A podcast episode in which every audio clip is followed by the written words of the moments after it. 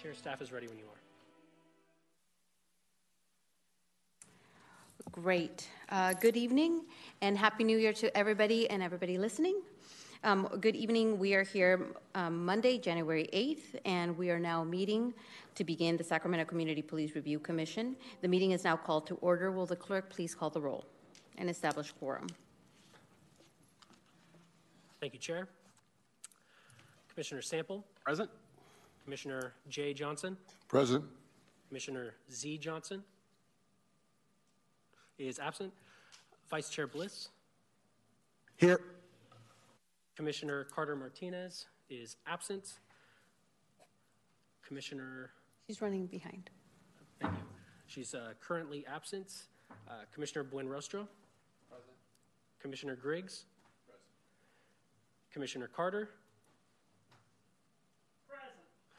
Commissioner Salazar. Present. And Chair Castillo Krings. Here. Thank you. We have quorum. Fantastic. So I would like to remind members of the public um, in members of the public in chambers that if they'd like to speak on an agenda item, um, please turn in a speaker slip when the item begins. And also to provide greater transparency and participation for the commission's meeting, we will be allowing uh, members of the public more time on different items. For matters not on the agenda, they will have five minutes to speak once they are called upon. For matters listed on the agenda, they will have three minutes to speak once uh, they're called upon. We're also going to be adjusting a couple of, of items. Um, and um, we are going to be adjusting um, our agenda to hear agenda items three and four first, which will, are intended to be staff updates. And then we will also be able to listen to public comments matter not on the agenda, on the agenda followed on the, after the consent calendar and then the discussion calendar before closing with commission ideas, questions, and comments. Remember, commissioners, that is an opportunity for you to bring up any items that you wish to actually have it considered for the following agenda. So please, that is going to be your opportunity to bring up any uh, any issues that we should be including in the subsequent meeting. So with that, we will now proceed with today's agenda. Um, please stand. We're going to do the land acknowledgement and pledge of allegiance.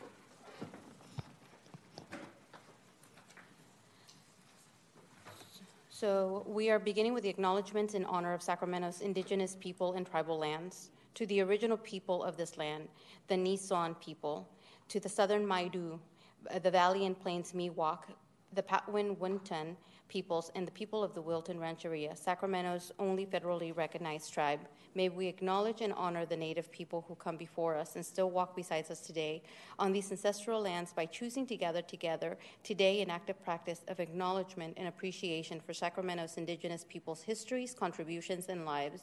Thank you. Uh, please remain standing for the Pledge of Allegiance. I pledge allegiance to the flag of the United States of America and to the republic for which it stands, one nation, under God, indivisible, with liberty and justice for all.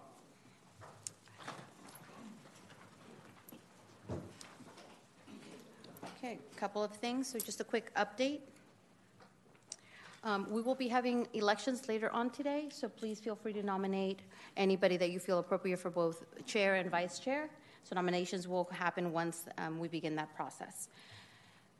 The next thing is do we have any staff from the Office of Public Safety Accountability to provide um, an update regarding any complaints or any other issues dealing with um, use of force incidents or officer involved shootings?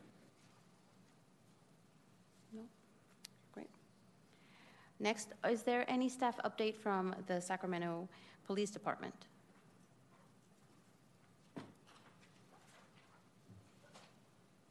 No update?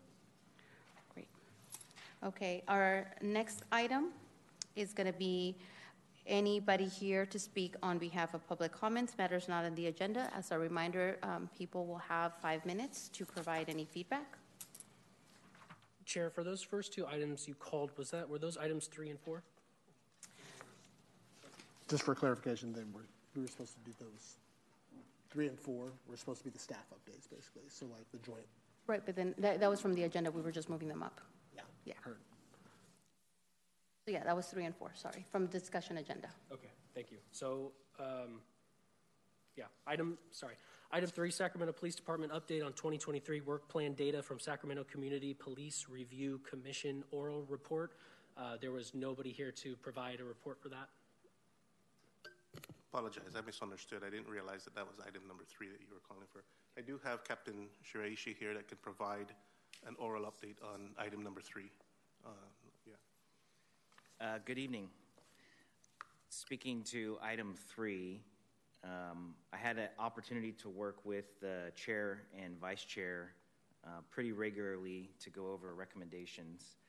And so we've begun answering them in the order in which they were received, working backwards from 2018 to 2023. And as we work our way through those, um, we will be able to hopefully answer a lot of the data requests within the 2023 work plan as it relates to MEU. Um, I did want to provide an update regarding the police department's involvement in the community forums, the feedback that we received, and how we are planning to move forward and curtail and update our annual report and policy. So, first of all, the feedback that we received um, was that nomenclature within the report as well as the policy, um, there were a lot of abbreviations and acronyms. Um, the report itself, um, there was a request for additional demographic reporting, the addition of police district maps, and um, an additional um, suggestion for the report not to be so technical and there was confusion as to the summary report, um, which is a two page document. Um, folks believed that that was the actual report and policy. And so we're taking all of that information in regarding the report, and um, I'll speak to it a little bit in, um, about how we're moving forward. The last two areas, um, in terms of feedback, um, was the levels of use of force that are contained within our use of force policy um, explaining and defining what a reportable use of force is um, and how it relates to military equipment. And then finally, the feedback for the actual equipment itself. Um, someone identified that the report contained a piece of equipment that was not carried over into the policy. And so the clarification or the, just, the reason for that was the um, piece of equipment is no longer maintained or used by the police department, and so that's why it was not contained in uh, the current policy. And so, how we use this feedback is already influencing uh, how we are preparing the report and policy for this upcoming uh, year. What we're planning on doing is streamlining the report to be less confusing, to start it off with definitions so that those technical terms, abbreviations, and acronyms are clearly defined at the very beginning of the report so that as you read through, you understand exactly what we're referring to and how it relates to the legislative mandates and how your police department um, uses or reports on that equipment. Um, we're going to categorize, our, our hope is to categorize the equipment in terms of how it's related in the legislative uh, government code. Um, a lot of agencies in California have um, used this, and it's uh, it's very easy to understand why this equipment is defined um, or how it's defined in the government code. And so we would like to implement that as well. We're going to have an, a, a, more robust usage and reporting section to um, include much more demographic information not just on the ones that relate to uses of force involving military equipment. So you'd be able to see um, when the equipment was used, where the circumstances broadly um, protecting privacy and, and, things of that nature, so that you understand um, the frequency at which uh, this equipment is used. Um, moving forward, also from the feedback, um, I think we learned a lot about how to put on community forums specific to this topic. And so um, we've been, I think, this last year strengthening our partnership with the Commission to ensure that we're more organized and that we stick to deadlines to, um, to make sure that we're ready to go much earlier so that feedback and input from the Commission itself is implemented uh, before we post or publish the report and policy. And the last thing we're focusing on is our inspections and standards team, which is a team within the professional standards unit they're primarily responsible for tracking and reporting on our military equipment, conducting inspections.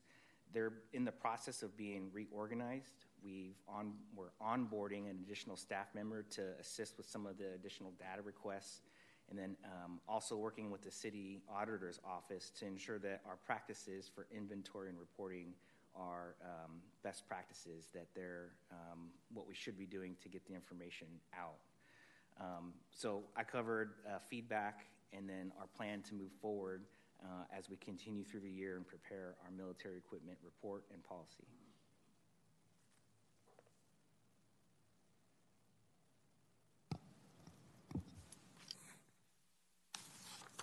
On this item, do we have any speaker slips? Thank you, Chair. I have no speaker slips on this item. Great. Any other commissioners wishing to speak on this item? And just we're on discussion item number three. We're going to do item three and four and then go back to the consent calendar. Just a quick question in terms of um, timeline for the MEU process, as I understand it, has to be an annual update. How, what is the timeline by which the department is thinking of beginning this year, and how do you plan to incorporate some of the feedback that was received in 2023 into the 2024 revisions? Uh, so I'll answer the second question first. The feedback in terms of the uh, nomenclature of the report, the use of force, and then how equipment was reported. Um, we're revamping the report is, is the easiest way to say it to make it less confusing. Um, in terms of timeline, our reporting period ends in April of this year, and so May 1st is when we begin our full inspection of military equipment. Um, that process we estimated last time would take roughly, I believe, a month or two. Um, the work that we're doing now hopefully will will keep us within that same month or two. Um, but in that, I think that um, as we learned from this last community forum setup portion, um, we've got to stick to um, meeting our own internal deadlines in partnership with the commission to ensure that we don't have some of the feedback in terms of not advertising the event, um, not advertising it broadly enough with our networks within our communities and our professional careers, um, our professional environments. Um, so I would think that hopefully it would be a lot um, it would be a lot shorter than last time. But to give you an exact date, I, I wouldn't be able to give that to you accurately at this point. No, but thank you. That that actually provides us a good um, frame and kind of just what to expect in the next in upcoming months. Any other questions, feedback? Commissioner Bliss? Yeah, I appreciate the uh, that overview, and um, I I'm glad that the department is going to be like you know is identifying this timeline out now, and that we have this better sense of like you know when things will begin, and especially when it comes to inventory of the equipment and whatnot. Um, I'm curious to know how long does um, inspection and inventory of uh, military equipment usually take when it begins on uh, May 1st? Yeah, so this is a relatively new process, and um, all of the stuff that we learned last time is now being incorporated into the um, reorganization of our inspections and standards team. Um, so I, I, I, really can't answer that question. I don't know how long ordinarily it takes because every year, the first year was only two years ago, and then second year was last year, and so um, I wouldn't be able to provide an accurate um, time frame for the inspections to be completed. Heard. Um, yeah, I, I asked that just to thinking thinking out loud about the time uh, frame for when we uh, host our first community forum. Last year, we wanted we were hoping to do it as early as June um, in order to um, provide a little bit of uh, of lag time and, uh, for people to process, you know, the first meetings, and also to give enough time to really promote and advertise uh, the community forum so more people can participate. So, um, assuming that you know inventory of this equipment takes no more than uh, a month, in the month of May or whatnot, um, do you th- uh, does the department um, anticipate or is it planning within its internal timeline to um, begin having it like uh, will it be able to have the first community forum say uh, by the month of June? again, since we're reorganizing the, the team responsible for the inventory, um, I wouldn't, I would love to have it start in June. Okay. Um, But we, unfortunately, we, we don't know what we don't know. I hear that. We'll keep uh, the conversation going with that, and I uh, will appreciate it if uh, the department can just uh, provide us updates uh, based on that timeline as it uh, as you continue to formulate and working on this process. Um, either way, I would like you know, by the time the reporting period is ended, um, I'd like to suggest, or just like you know, for the public record, to just if we can begin promoting community forums. So we're like you know whatever the timeline is if even if we don't have the dates just letting folks know to like you know save like keep uh, keep an eye out you know whether it's june july august to uh, uh, for the community like you know there will be community forums happening um, over the summer like we did last year. So appreciate that. And, and just to add to that, maybe what I would suggest is having the police department provide an update in April um, for the April meeting, or maybe May, depending on where things are in the calendar, just to kind of check in. And especially if we're thinking the reporting period will end in April, that will have, by then, I know it's the beginning of the year, so maybe by then we'll have a little more information about where things are, what process the PD is thinking of carrying forth, um, and then we can just kind of have a conversation about how the commission could be involved. Great, thank you. All right, and this is a receive and file. So with that, we are moving quickly to um, an update on the request for the joint workshop with the City Council regarding the audit of Sacramento Community Police Review Commission. So as you all recall, last meeting, we wanted to have an um, update as to what was going on based on the letter that was approved, and we basically was um, sent from City Council to the Commission asking if the Commission would be willing to participate in a collaborative process with City Council to try to figure out what are the next steps to taking some of the recommendations that we have been working on. So it sounds like, and I'm going to look at um, Deputy City Manager, um, Mr. Lara, if you can provide us any more feedback. I understand that there was a discussion about kind of next steps on that letter, and wondering if there's any feedback that you can provide for the commission. I do not have an update on a joint, uh, you're asking about the joint council commission meeting. Um, I do believe that the city clerk is working with the mayor's office to organize and set a date on that. I don't know if you, Chair, have, have had that conversation with the, with the city clerk's office, but I believe that that needs to be coordinated. Um, and I don't have a date yet, but I know that the meeting did happen, and so I think um, there is supposed to be a date that is provided to the commission. I don't have that yet. I don't have that update yet. Okay. And with that, do we have any um, members of the public wishing to speak on this item?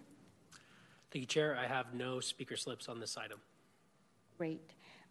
Any questions or comments from the commission? Commissioner Bliss? Yes, just to, um, by my last memory, it's good to know that the clerk's working with the mayor's office to figure out like the exact timing around that. Last I had heard uh, from the conversation was that uh, we should be hearing out from um, the council as early as this month uh, to discuss like the process for moving forward or whatnot. So um, when we hear that, like when we hear more about what the expected date and time is, uh, the chair and vice chair will definitely let you know.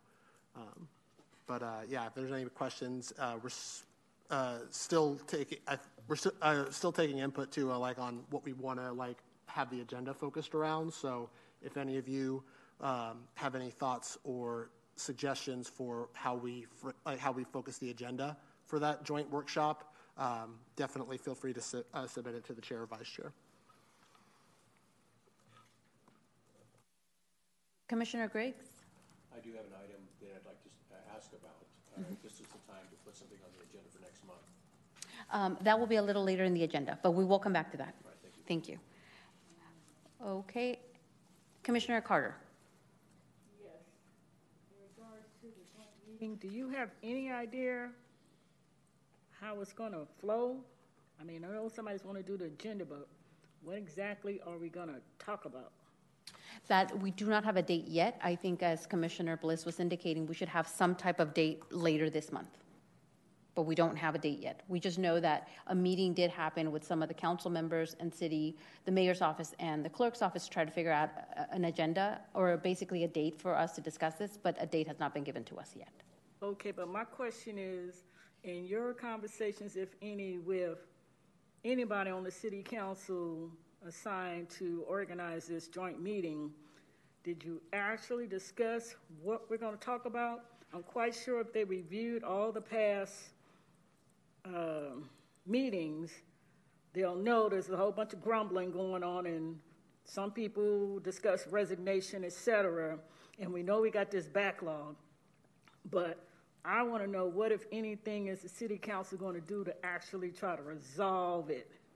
My under, just going to sit here and everybody going to gripe and put it on the record, or are we going to really do something to make some progress? My mm-hmm. understanding is that they're setting up, that that meeting, the joint meeting, and we were not at that meeting. This is a meeting between, again, the mayor, council members, and the clerk's office, that what the next meeting is going to be, which will include the commission, is to establish exactly a process by which the recommendations can actually move forward.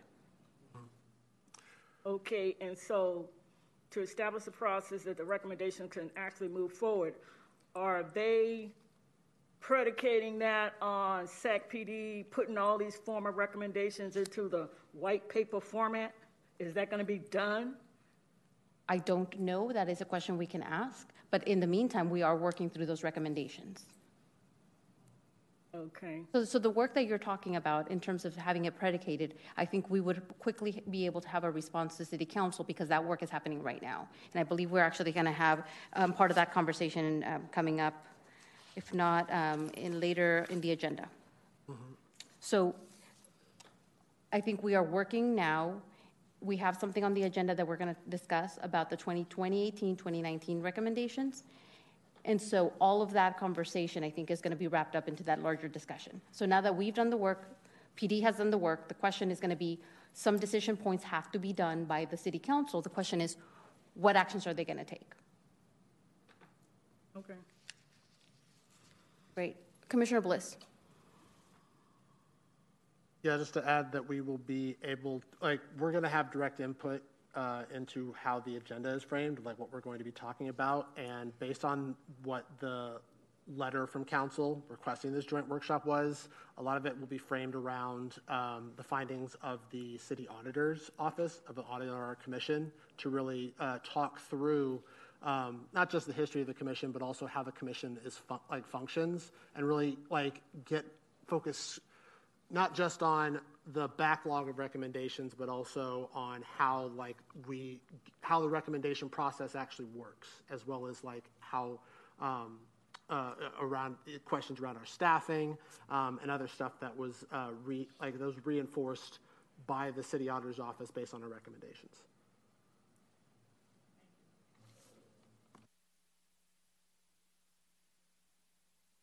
So now that that is clear as mud, this is an issue to receive and file. Um, And we're now moving back to the consent calendar. So as a reminder, the public has three minutes on these items. And the first order of business on the consent calendar is the adoption um, or the approval of the Sacramento Community Police Review Commission meeting minutes. Do I have a motion? I'll move approval of the minutes. I, Chair, are we doing each item individually or taking the consent calendar as one motion? well, we have to do one motion and then receive and file. Understood. Thank you. Okay, so for the first item, I have, um, I have a motion. Do I have a second? second. Fantastic second by Commissioner um, Kim Carter Martinez. Making sure you are paying attention. Um, Great. And with that, can I, can I please have a roll call? Thank you, Chair. Commissioner Sample? Aye. Commissioner Jay Johnson? Aye. Commissioner Z. Johnson is absent. Uh, Vice Chair Keon Bliss? Yes. Commissioner Carter Martinez? Aye. Commissioner Buenrostro? Aye.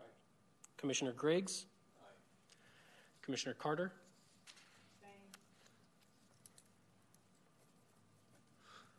Commissioner Salazar? and Chair Castillo Krings. Aye. Thank you. The motion passes. Now, on the second item for consent, we have the Public Safety Accountability 2023 Quarter 3 Police Police Complaint Activity Report. This is just a receive and file, and we don't have OPSA in the room. So with that, um, this is just a receive and file, so we don't need a vote. Any members of the public wishing to speak on this item or on the consent calendar in total? I have no speaker slips. Any um, comments from the commission? Commissioner Bliss? Just to clarify, this is for item two, the complaint activity report. Correct. Um, yeah, I would, uh, going forward, one of the things that we're hoping to have is just, uh, I'd like to, I'd like to request uh, OPSA be present um, at the next meeting just to have some, allow for additional questions and comments uh, from commissioners based on the activity report. I don't know if anybody has had a chance to really review, but I think it's really helpful to be able to like kind of just get an overview of what OPSA is noticing based on the uh, last quarter's activity reports. Even if they can't attend every meeting, uh, just you know if they can attend every other meeting or um, uh, you know uh, the meeting after the complaint activity report is posted to the agenda, I think it would be helpful to be able to really like for us to be able to assess uh, any noticeable patterns or um, discrepancies we see within the report and um, uh, things that we're noticing or hearing from the public or the, or the department. So just to add that I, I'm making that request for OPSA to attend uh, the next meeting in February. Great. Thank you and noted. Okay, and with that, we are moving back to the discussion I, discussion calendar, and we are now looking at the selection of chair and vice chair for the Sacramento Community Police Review Commission's 24, 20, um, 2024 calendar year. And with that, do we have any nominations for chair? Uh, before we start, I do have a short presentation going over the Oh, perfect. um, Sacramento. Uh, Sorry, my name is Jacob Redberg. I'm with the Office of the City Clerk. Uh, I'm an administrative analyst with the office. Uh, Sacramento City Code Section 2.40.170 states that each city board and commission shall elect one of its members to serve as chairperson and another to serve as vice chairperson for each calendar year. Sacramento City Code Section 2.110.070 provides the same for the commission. A member may serve as a as the chairperson or vice chairperson for no more than 2 calendar years. The chairperson is the presiding officer and ensures the orderly conduct of the meeting. If the chairperson is absent, the vice chairperson acts in the capacity of the chairperson. The chairperson or vice chairperson in the absence of chair of a chair is responsible for presiding at all meetings and charged with equally applying rules of conduct, ensuring parliamentary procedure is followed, compliance with the Brown Act, and that the scope and work of the commission is accomplished. Rosenberg's Rules of Order outlines parliamentary procedure, and the Sacramento City Code outlines the scope of most city boards, commissions, and committees. The order and conduct of business are also governed by the City of Sacramento Council Rules of Procedure and the Commission's Rules of Procedure. The chairperson and vice chairperson start their terms at the next regular meeting. Any member may nominate a fellow member or themselves for chairperson or vice chairperson. Once the nominations have been made for chair and the nominees accept the nominations, the commission then votes on the accepted nominations uh, for the chair or vice chair. It is common practice that the nomination for chair, uh, sorry, that the nomination for vice chair should follow, and the legislative body would then vote on that nomination. A majority of members present is necessary to elect a chairperson and a vice chairperson. Um, so, with the current members we have now, um, Chair Castillo Krings is no longer eligible to serve as chair. Uh, Vice Chair Keon Bliss is no longer eligible to serve as Vice Chair. And uh, Commissioner Renee Carter is not eligible to serve as Vice Chair, as she has uh, served as Vice Chair for two calendar years in the past. Uh, and with that, I will, I'm here for any questions.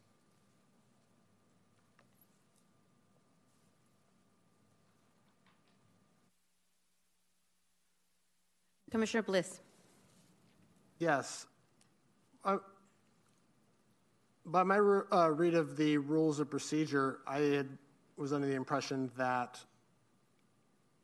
the, uh, the term limits began uh, after the approval of the updated uh, Chapter 2.40, which would mean that commissioners and, like, chairs and vice chairs who had served uh, prior to 2022 uh, wouldn't necessarily be excluded from, ser- like, serving in that capacity. Uh, That's not the case. Um, Could serve for two calendar years as, uh, under the capacity of vice chair, as well as two calendar years under the capacity as chair um, at any point in your tenure uh, on the commission. And that's under each classification. So um, that's two years as vice chair and two years as chair. Um, Commissioner Buenrostro? Um, Can I make a nomination? Given, well, I'll I'll go ahead and do it. Um, I nominate uh, Commissioner Bliss as chair.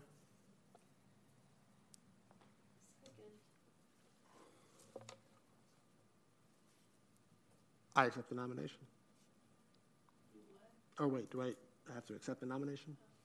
Uh, Certainly, yes, yes. Yes, thank you. So I, I have a motion by Commissioner Buenrostro, uh, who nominated uh, current Vice Chair Keon Bliss uh, uh, to the chair position, uh, with a second by Commissioner Carter Martinez. Uh, I'll now do the roll call vote.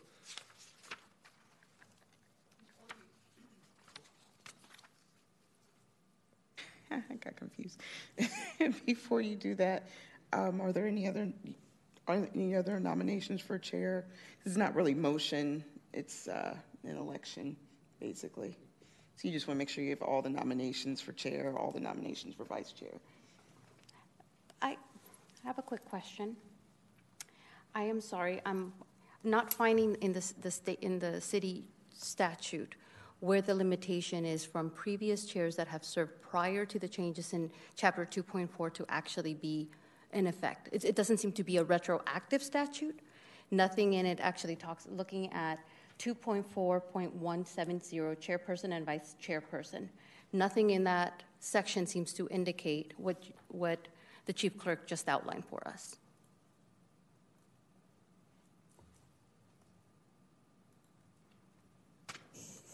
If you want to um, table this, I can look into it. But if the previous ordinance had a similar rule, that would be in effect.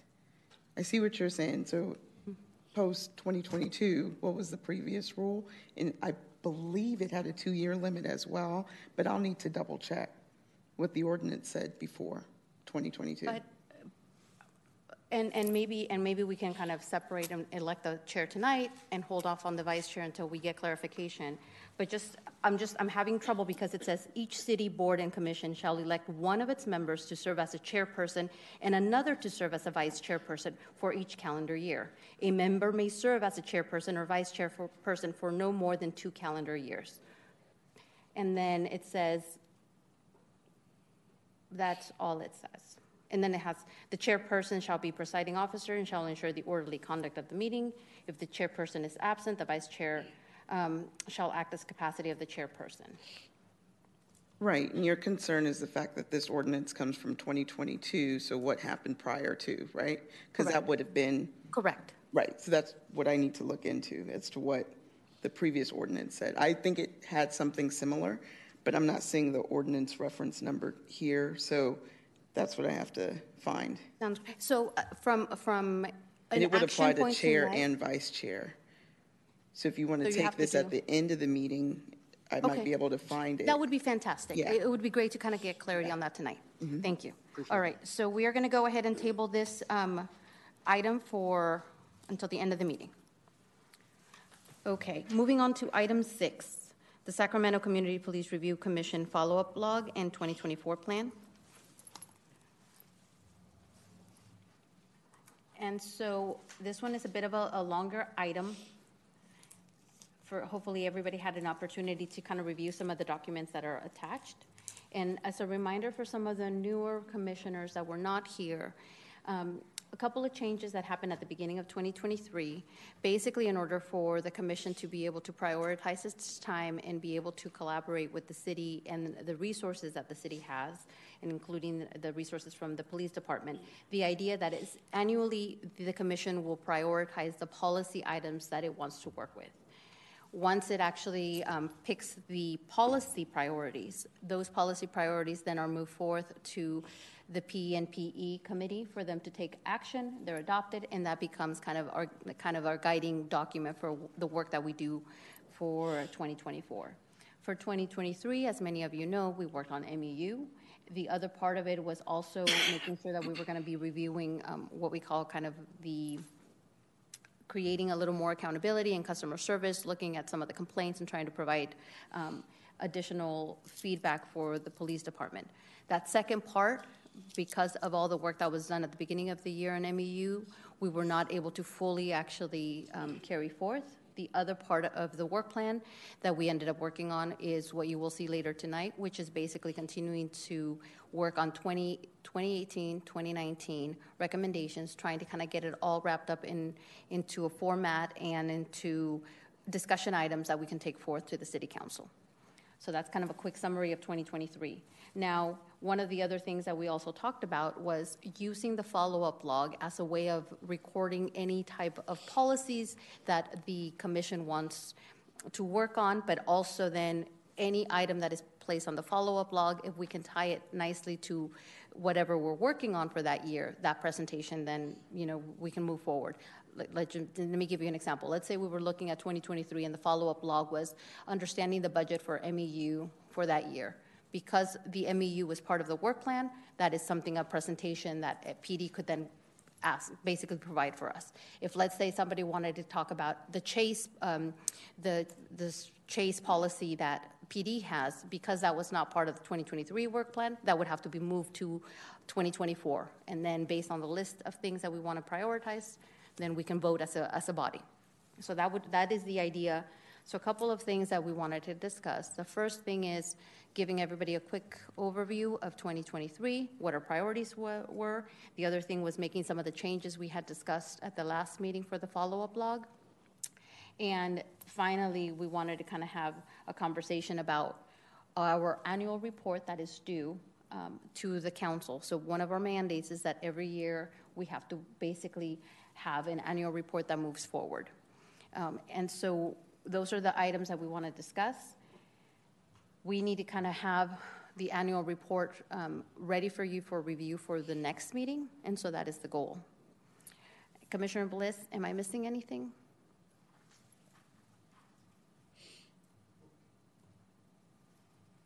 I think you uh, you summed it up very well. I uh, thinking in terms of like the work plan. Uh, pointing out, you know, the topic areas that we have in there. Those were suggested topic areas that could be uh, fit in and could be adjusted based on um, this commission, like other commissioners' feedback. Um, but uh, this is an opportunity for commissioners to really weigh in and identify what what areas, what topic areas that we want to include, and that'll inform how we uh, formula, like form our work groups uh, to, to continue discussing those. Similar to what we what you saw in uh, the previous work plans that we have, um, we can like there can be different areas uh, within like a, a broader topic, um, but uh, that in, like you know that encompasses it, and then we can like based on what commissioners are interested in reviewing, we'll like we'll create that work group uh, to encompass those basically. And usually we limit it to I think uh, we don't usually have more than three, uh, if not four, work groups at, on a given calendar year. And so, thank you for that um, feedback. So, if you look at uh, the draft work plan for 2024, a couple of things that we wanted to continue, and again, all of this is kind of uh, Commissioner Bliss and my suggestion for the work for 2024 does not mean that that's what we have to adopt. Mm-hmm. So, some of the work that we were we started in 2023 but we have not completed was SPD accountability and organizational culture culture. And that was, remember, looking at some of the um, audit and really looking at some of the complaint activity and how we actually can provide feedback to improve some of that. So, those are some of the items that we have in here. Again, a couple of things that we were envisioning working on is search and seizure policy, helping reduce discourtesy and con- conduct of becoming of employee complaints. Um, looking at a, a, bit of a fiscal analysis, the company basically um, all of it pertaining to these items and annual strategic planning, goal setting for this upcoming year, and then obviously continuing to work on 2020, 2023 recommendations and trying to get that finalized um, by middle of next year. We also included um, one of the attachments. It's also, we included a couple of other, or the follow up logs. So, any idea here, if anybody wants to kind of suggest it be prioritized and be part of what we end up taking forth to P- PMPE. Okay, with that, any questions or comments from the public? Thank you, Chair. I have no speaker slips on this item. Great. With that, commissioners, any questions, comments?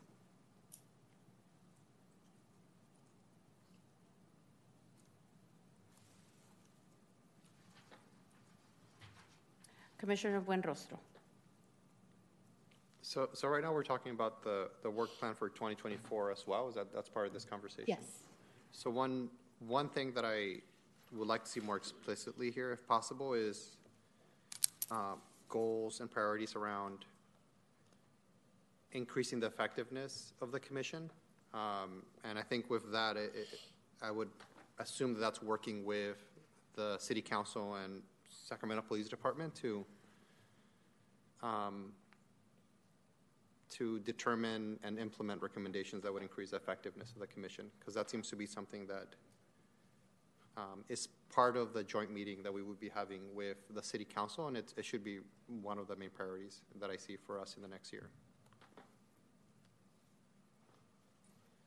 So one of the things um, I would invite you, if you wouldn't mind drafting a quick paragraph on what that would look like, um, using this template.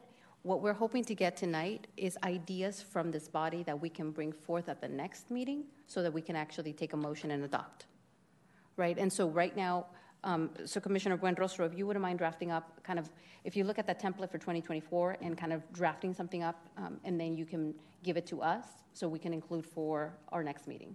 So at the next meeting, what we're hoping to do is whatever is discussed tonight, bring it back for the commission so you can see exactly what we're voting on.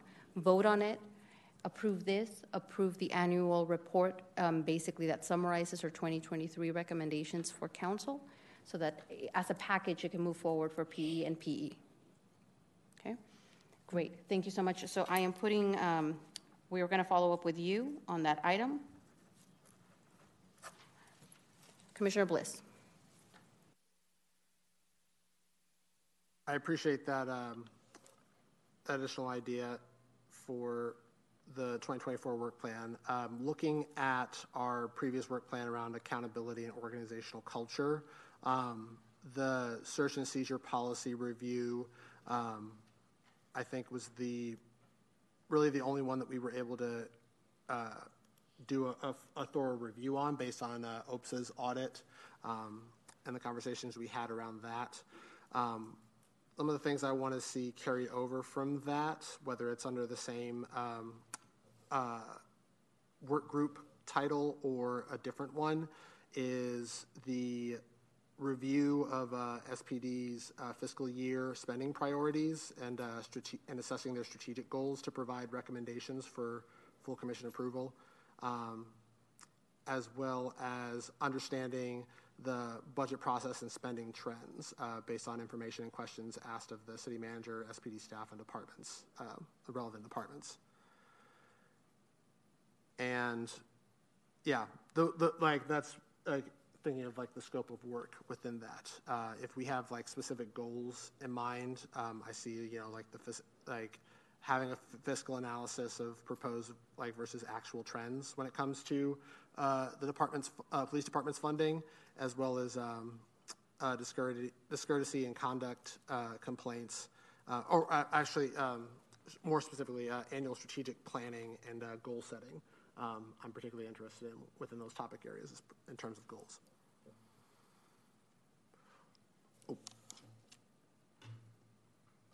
One more uh, thing I was looking to add to is um, uh, discussing uh, not necessarily on here, but also uh, community response um, as it pertains to uh, not, like nonviolent crimes, um, particularly in the area of homelessness. Uh, when it comes to responses for 311 and uh, calls that um, uh, relate to uh, people experiencing homelessness, unhoused folks living out in the street.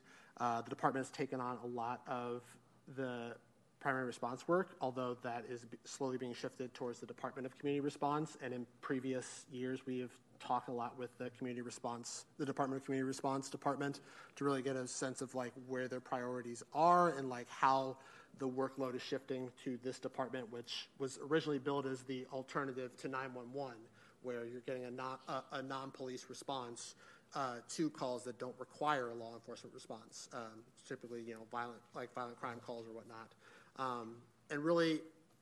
We have recommendations that were based on that, but are still waiting to get the response back and talk with PD more about where those are at. Um, but I think it would be a good a good timing to really assess like what is the procedure when it comes to, uh, and the process for responding to uh, calls related to uh, unhoused people and homelessness uh, as they've been uh, continue consistently increasing over the last few years.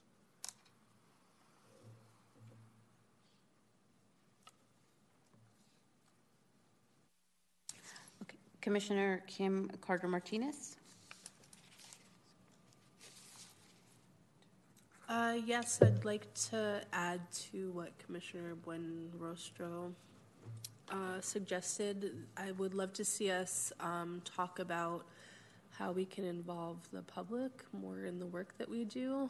Um, I think maybe in the last year we've had two meetings where two or three people are here, and then the MEU workshops that we did together with the department were well attended, um, but could have been even better attended. So I'd like to see us spend some time talking about how do we get the community more engaged. Thank you. Thank you. So just to summarize, um, I have Commissioner Bliss. You were talking about um, just expanding the fiscal kind of the fiscal analysis and review of budget trends. I'm going to ask you if you wouldn't mind putting together a quick summary so we can include it for next for the next agenda.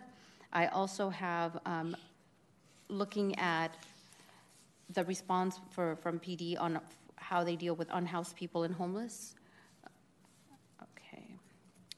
And the, our last item is, again, following up on number two. Now, a clarification, Commissioner Carter Martinez, are you thinking that what um, Commissioner Buenrostro brought up, which is increasing the effectiveness of the commission, that that would also include a item on how to involve the community much more fully, or is that a separate item?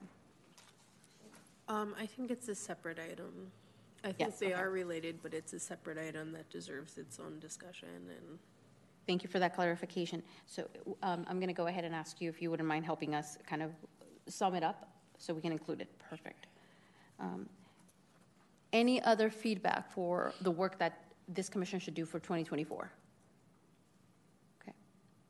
Great. With that, just as a quick reminder, if you wouldn't mind, the commissioners that kind of spoke up and had ideas, if you wouldn't mind giving, um, sending Vice Chair and myself an email and a quick summary by the end of Thursday, we need to start working on the agenda for next uh, meeting, and so that would help us greatly. So, and with that, do I also have, I- on this item, we just need a quick approval of incorporating the follow-up log as part of kind of informing the work plan as opposed to a standalone item. Does that make sense to everyone? Great. Do I have a motion? Oh, Commissioner Bliss. Sorry, I meant to say the. Uh, I'll make. I'll move the motion. Great. Thank you. And then, Mr. Clerk, would you mind calling the roll? I need a second. Oh, that's right. I'll second. Second. Commissioner Sample.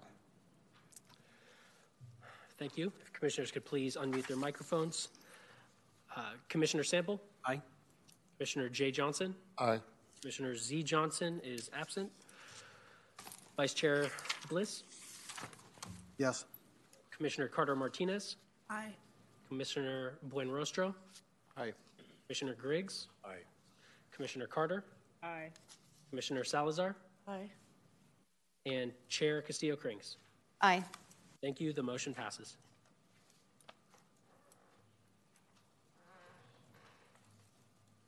Thank you. Okay, moving on.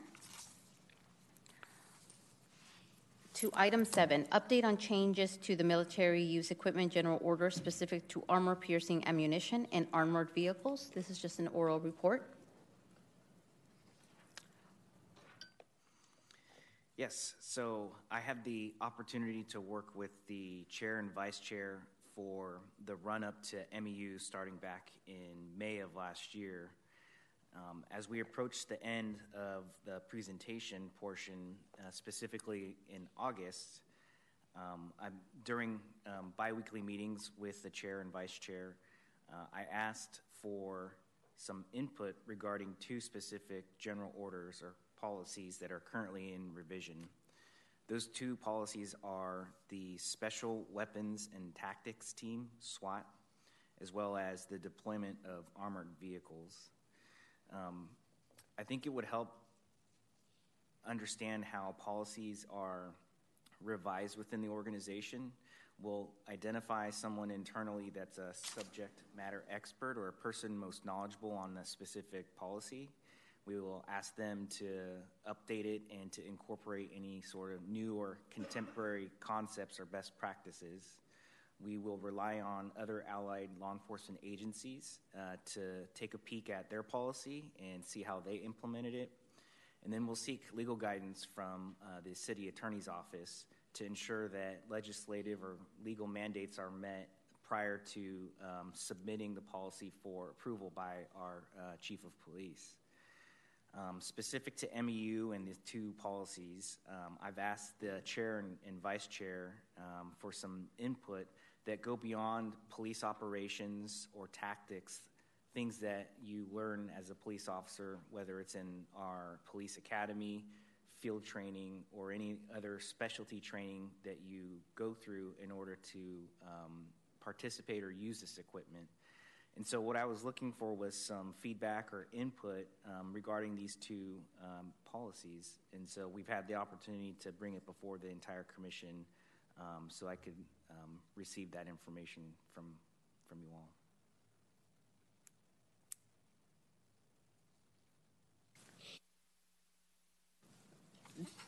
Are there members of the public wishing to speak on this item? Thank you, Chair. I have no speaker slips. Any questions, comments from the commission? Commissioner Bliss. Yes. Um, we, for just for background, we uh, as uh, Lieutenant Shiraishi had noted, you know, we've been having this conversation uh, starting back when uh, finalizing the report. I'm getting unmuted. Uh, finalizing the report for the uh, MEU um, and the, recommend, the community-based recommendations we have from the forums. And one of the things that uh, we had identified as the commission during the, in those conversations um, was in order to provide sufficient review of this policy was uh, a draft of the general orders um, at least in Microsoft Word so that we can re- look over what the language is what language uh, the department is currently um, envisioning or, or planning within that. Um, digital copies or citations of model policies that, per, that the department um, uh, or designated subject matter experts have reviewed in drafting these new policies, um, as well as any uh, citations or copies of case law um, that the department is considering within that, uh, as well as you know enough lead time to do that uh, review in. The work group that was working on the MEU and use of force um, uh, policy work had a few ideas, but without really being able to see what language um, the department was currently looking looking at and envisioning, we uh, can only really. I, I, I, feel like we can only speculate within that of like where it comes to operational thresholds um, and tactical use deployments, which um, going into great detail, you know, one of the bare minimum things I think of when it, comes to ar- like armor piercing ammunition um, in particular, but also even the Rook is uh, an, a, a, general prohibition on use for crowd control uh, purposes.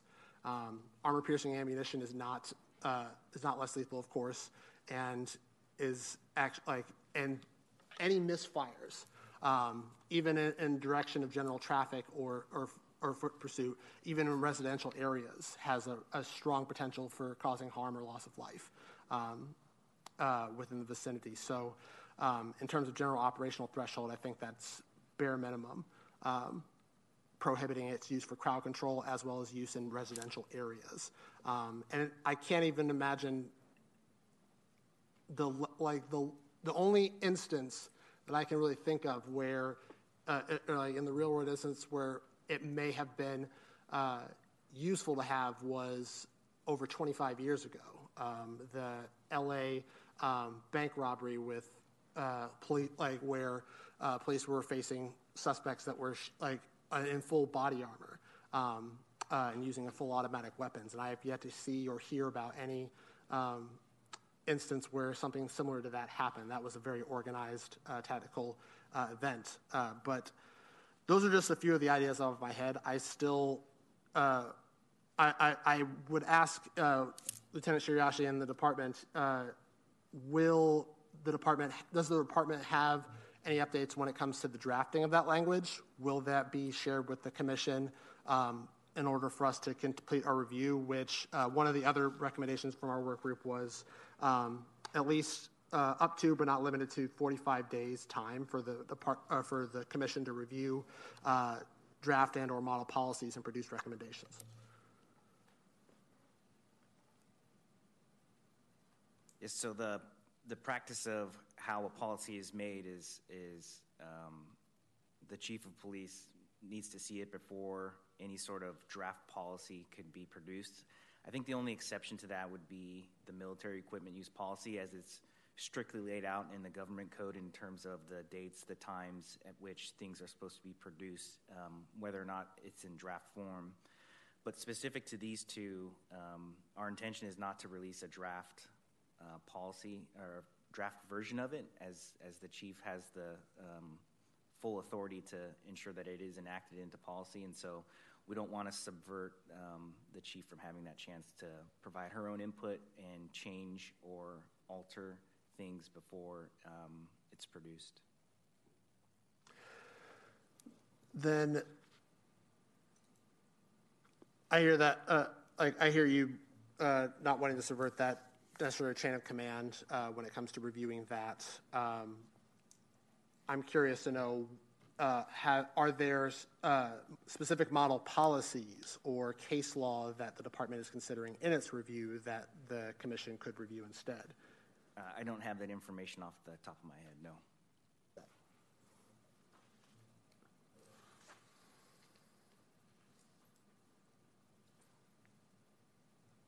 When do you think you will have a, um, a general order that is updated that can be shared with the commission?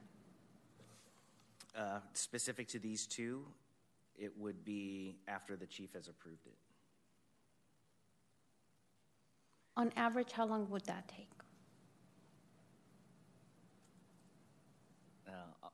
ideally, it would be as soon as possible, um, but there are various uh, forces at play specific to, I mean, nuance to every single policy um, as it gets very complicated. Um, so I wouldn't be able to give like a standard response or timeline for these two specific ones or any policy for that matter. Um, I, I, can't answer that. I'm sorry. Um, thank you. Commissioner Carter.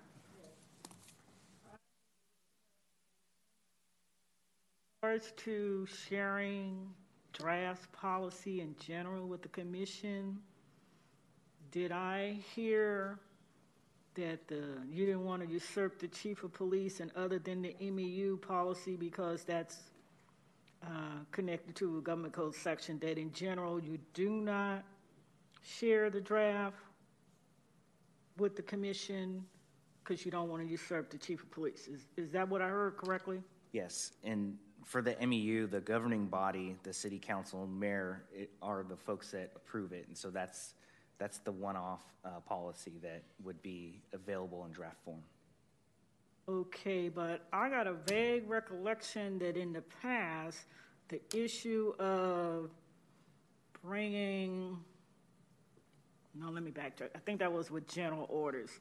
So is there a distinction between like when you draft a general order and you draft a policy, is that apples and oranges? Um, our general orders are our policies. Okay, so I think I got a vague recollection that in the past we had a discussion about giving the commission an opportunity to review the drafts so we can have some input on it. But I just heard you say, other than the MEU, that the policy, the general policy for SAC PD is that you do not give the commission an opportunity to review the draft because you don't want to usurp the chief of police power. Correct. It, and I believe um, the use of force isn't an example of a policy that is often shared in draft form. Um, I know over the years there have been other products that have been shared in draft form, but that's at the discretion of the chief uh, to make that um, happen. Okay. Um, so I got a recommendation. I don't know if this is the time or it's later on in the agenda. Why don't we go ahead and, and do it right now because we are on this i- item? Okay. And, and then we'll go ahead and summarize it again at the end. Thank you. Okay, so my recommendation is given that we're all here to build transparency and trust. So it's a little disheartening to hear that the general policy from the SACPD is that you're not going to share the draft with the commission. I understand usurping the chief of police power, and nobody's trying to usurp her power. You know, she can put her two cents in on the policy, and then at some point it's got to be shared with the commission if you want our input. Otherwise, you're making a policy, then we get it, then we say, oh, this need to be tweaked, and then we're just reinventing, circumventing the wheel on something that we could have added our two cents before it was finalized. So my recommendation is that that whole issue about not sharing drafts with the commission, that that has to be revisited, and maybe that's a subject that when we have this joint meeting with the city council, that it could be added on the agenda because it's issues like that that puts up barriers. And we're all here every year. We talk about transparency and we talk about building trust and we all getting along. But then you got this little resistance. So the city council got to figure out a way to address the pushback and the resistance. Um, it, it's either that it's just me, the way I'm looking at the lens, or it's a real problem because I don't see how we can ever move forward if we're always going to get these little pushback. And I don't see the real big deal about, you know, why not share a draft with the commission? It's not going to take your power away. You're still the chief of police. Everybody know who the chief of police is. So I, I don't understand the big issue on why that's the policy. It makes no sense, especially when you have a commission and the commissioner's oversight or part of the oversight process. So that's my recommendation.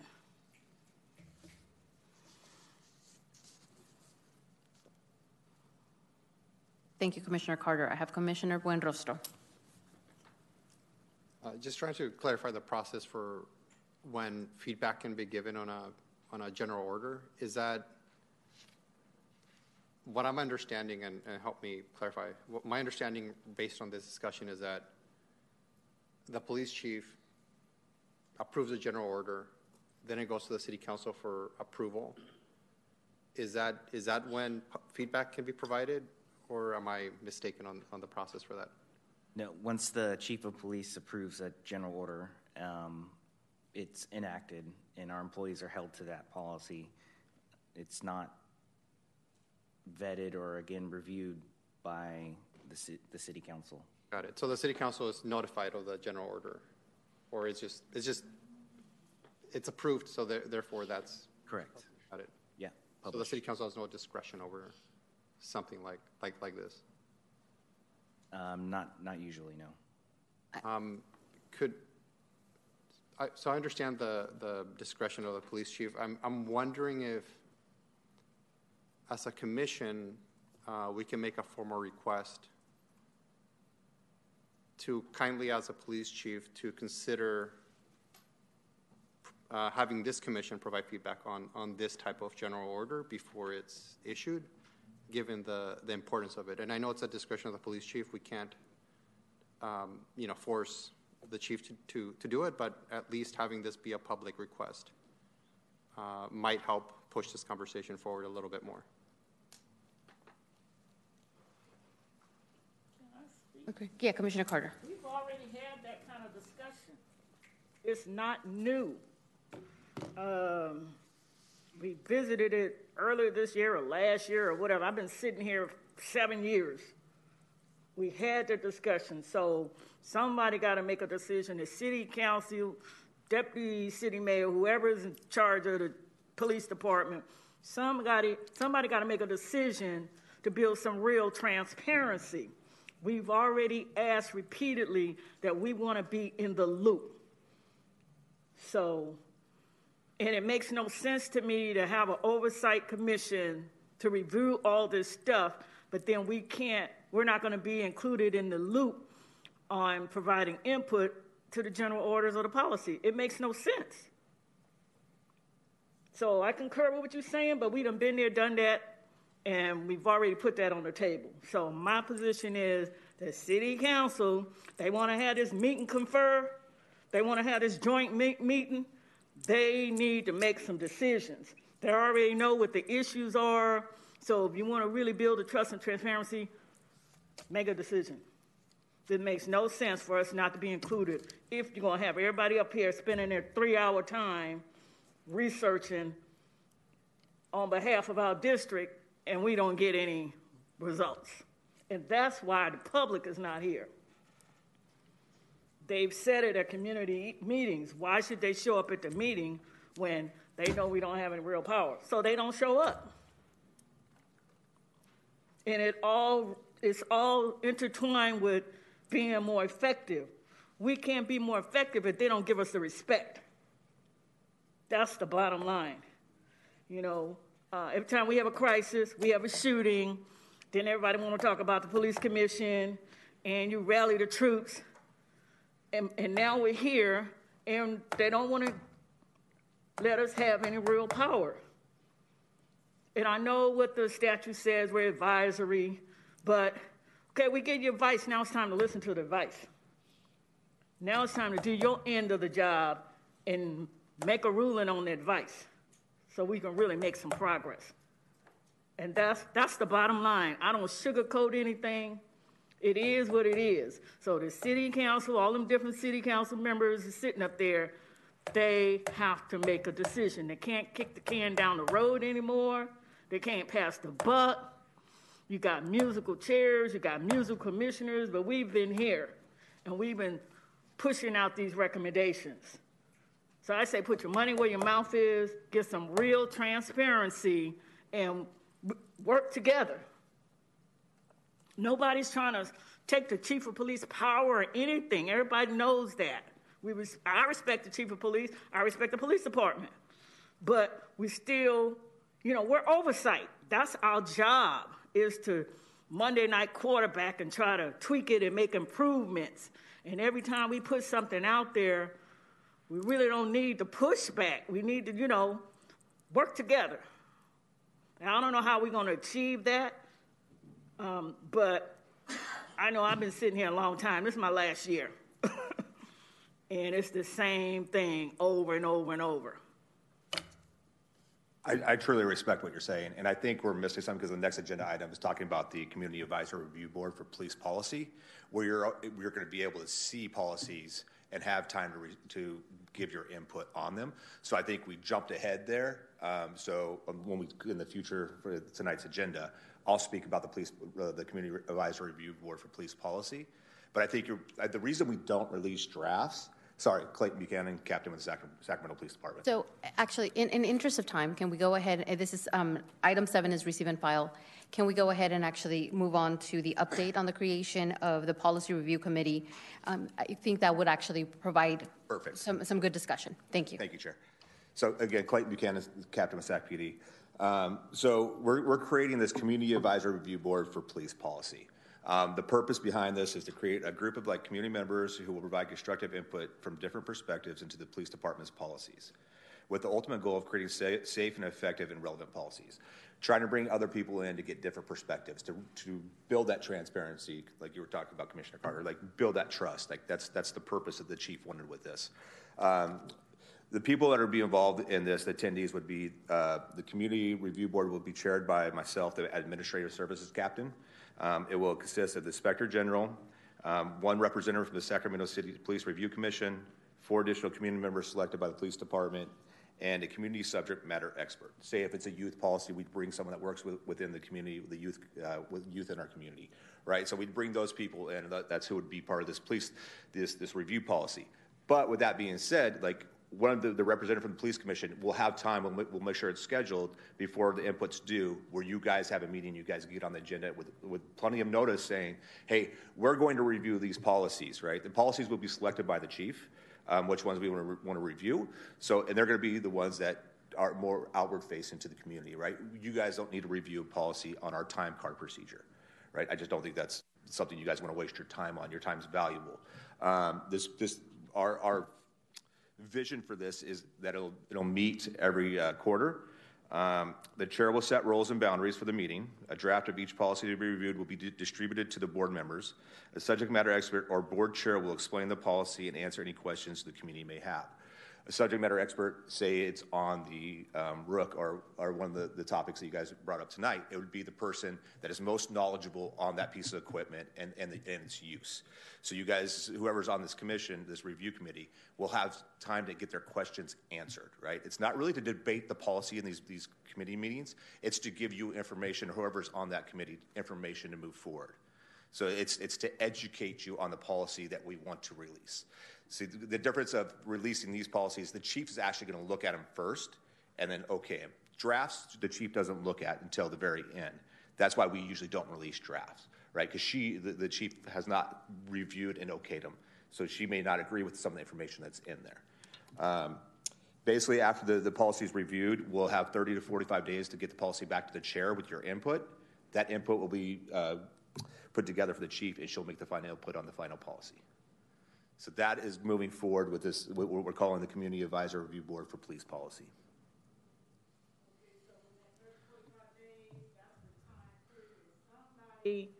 Either a representative from the commission is gonna put their two cents in, or we as a body will be able to contribute?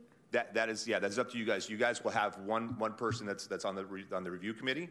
Um, if they're, they're gonna have the policy, they can distribute to everybody and say, hey, this is gonna be on the next agenda, we wanna talk about it, please come prepared. However you guys work that, I don't control what you guys do, so that's kind of uh, incumbent on you guys on how you're gonna handle it amongst yourselves. But we will, we will ensure that there is a meeting, a police commission meeting, before we expect the uh, input back. Okay, Thank you. Commissioner Buenrostro. And I, I do appreciate that clarification of, of that process that, that's being initiated because it does help Yeah. at least clarify what some of that input could, could look like. Um, I think what you're hearing from the conversation today is that there, there is a desire to have policies related to MEU be part of that process. And I know that's still up to the discretion of the police chief, whether they go through that process or not. But I hope that that is taken back to the department, that these types of policies that have, that, that- have that high level of, um, I, I, I don't know the, the word is, but that have that high level of, of focus uh, for this commission should, should go through that process. And it would be disappointing if, if a policy like this, the, the one that we discussed in the last item, is, is not going through that process before it's released. So just want to make sure that we emphasize that and, and that we re- reiterate that as, as that process gets established. I would make a, I would make a recommendation uh, to create the policies that you guys find that you want to have the most input on and provide that to the police department for the chief to review. And then she'll make a decision on what policies will be reviewed. But I think that's a, that's a great recommendation to, for you guys to move forward. Like, hey, here's search and seizure policy that's coming out, right? Uh, We want to review that. Whatever policy it may be, I think if we know that in, uh, ahead of time, I can't guarantee anything, I'm not the chief, but we can bring the, those forward to the chief and say, these are the, rec- the ones they recommend we review uh, with the policy review committee. So that's, I mean, that's, you can make that recommendation, that request of the chief, and, and then she can, she make the final determination on that. But I, I don't disagree with, with the ones that are very um, outward facing and have a lot of uh, community contact with them, so.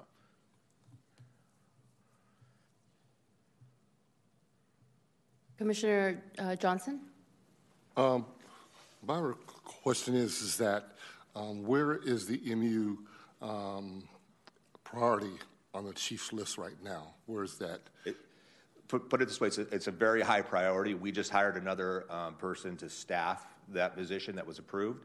So that person starts uh, next week to help the tracking and moving forward with this, this policy. Um, it, it, it's a heavy lift. It's a huge policy with approximately 80 pages, 40 pages. I forget what it is. It's, it's over 100, 100 pages, right? So this is a huge policy that we have to redo annually. And tracking a department that's almost 175 years old, I think we are now, but um, it, it's that's tough, right? There's a lot of there's a lot of stuff we're going to find. There's a lot of stuff to track down. There's a lot of stuff to count, but it's it's it's a top. It's on the high priority for policy for the chief. I mean, we have a whole unit that is this policy that just does this policy essentially, does our inspections and standards team that does this. So that means that um, this policy um, and this particular item will stand alone by itself. And um, in between that time, even if the commission is created, then that means that um, we'll also be able to have someone on that commission to um, to table it and to bring forth any items that needs to be brought forth to this commission. Am I correct? Correct. That, that's for policies. The MU policy, the draft is put out there for, for, we actually put it out there. So like, because we have to put a draft out by law. So that's, we do put that out um, ahead of time. Um, but this would be for future policies, um, new policies, revision to older policies, um, whatever the chief decides that she wants the community input on. Um, you know, so like I said, time cards, we don't need to have community input on how to fill out a time card or how to fuel a car um, or any procedural stuff like that that doesn't affect the community. Okay, one more question is, is that budget-wise, um, where's the MU looking at as far as annually to be carried out, to be executed, to be done, worked on, continually worked through? Is it continually a rolling budget with this, or is it set separately for the police department? No, it's, it's part of the police department budget. And I, I, don't, I don't have a number for you, if that's what you're asking for, sir. Sorry.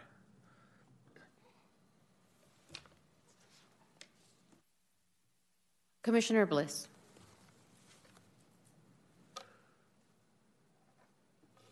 Back when uh, we first learned, uh, like, you know, the department was forming this, one of my biggest concerns was how this uh, committee, uh, like, how representative this committee would be in, uh, of not just the community at large, but also, like, you know, ha- like allowing the commission to, like, like have a uh, like a clear representation within that. And um, I know that it was it wasn't it was still in, in writing format uh, before when we talked about this. Have you deter has the department determined how many people will be serving on the committee total?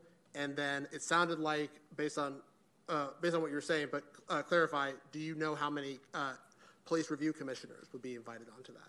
It'll be one, one police review commissioner and one alternate, the inspector general and one alternate, and then four community, additional community members.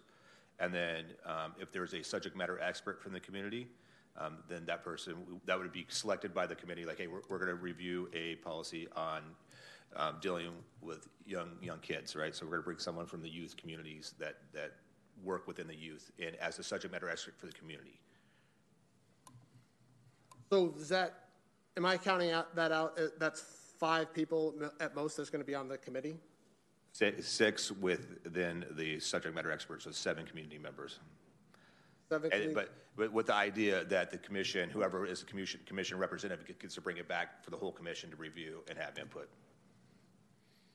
Yeah, I, I have a problem with just putting all of that onto one commissioner to really ha- have him review. One of the things that we've been insistent upon, like based on our chair model, is you know we need at least two people in there. Like the left hand knows what the right hand is doing, and we have ad hoc groups that work on like very like uh, uh, work on reviewing and researching these individual policies that usually have um, you know less than a quorum, like less than the six quorum, usually up to uh, five members that really dive in and, and look at not just like the policy and the you know in, in comparison with the community values and what the community says when they participate, but also comparing other like comparing it with other jurisdictions, other model policies within that.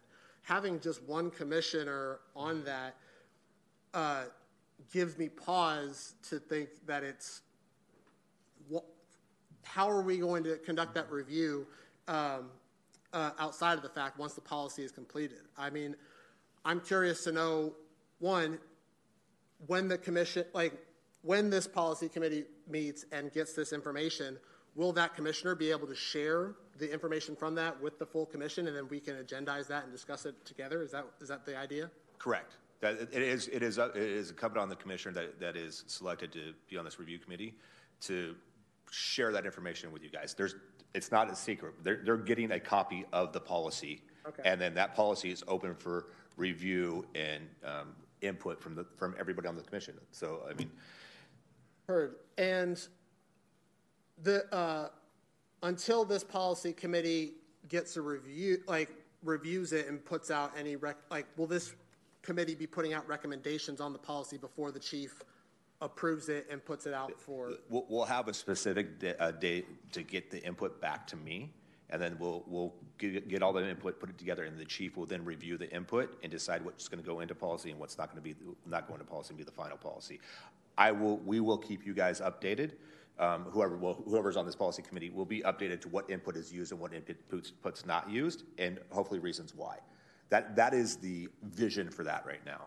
So that that's the idea. Like because doing a doing a committee like this, it's there's a lot usually a lot of passion, right? Of people want to want to get get into it. That's not the purpose of this. Purpose is take it home, digest it, then take your time in adding the input that you want and looking up things if you need to and then providing that input back to us. And then so then we could then, then you know even I'm pretty open. I communicate with everybody, so it's it's not a, it's not an issue. Of, hey, I got a question here. That's going to be put out in, in, the, in the baseline rules. If you have a question during the process about the policy, please reach out to me directly. So that, that's how it's going to be. It's going to be someone from either myself, Lieutenant Shiraishi, someone from our policy division that's going to answer the questions. Does, uh, have you determined the timeline when it comes to uh, giving that feedback? Like, what what is like what's the turnaround time?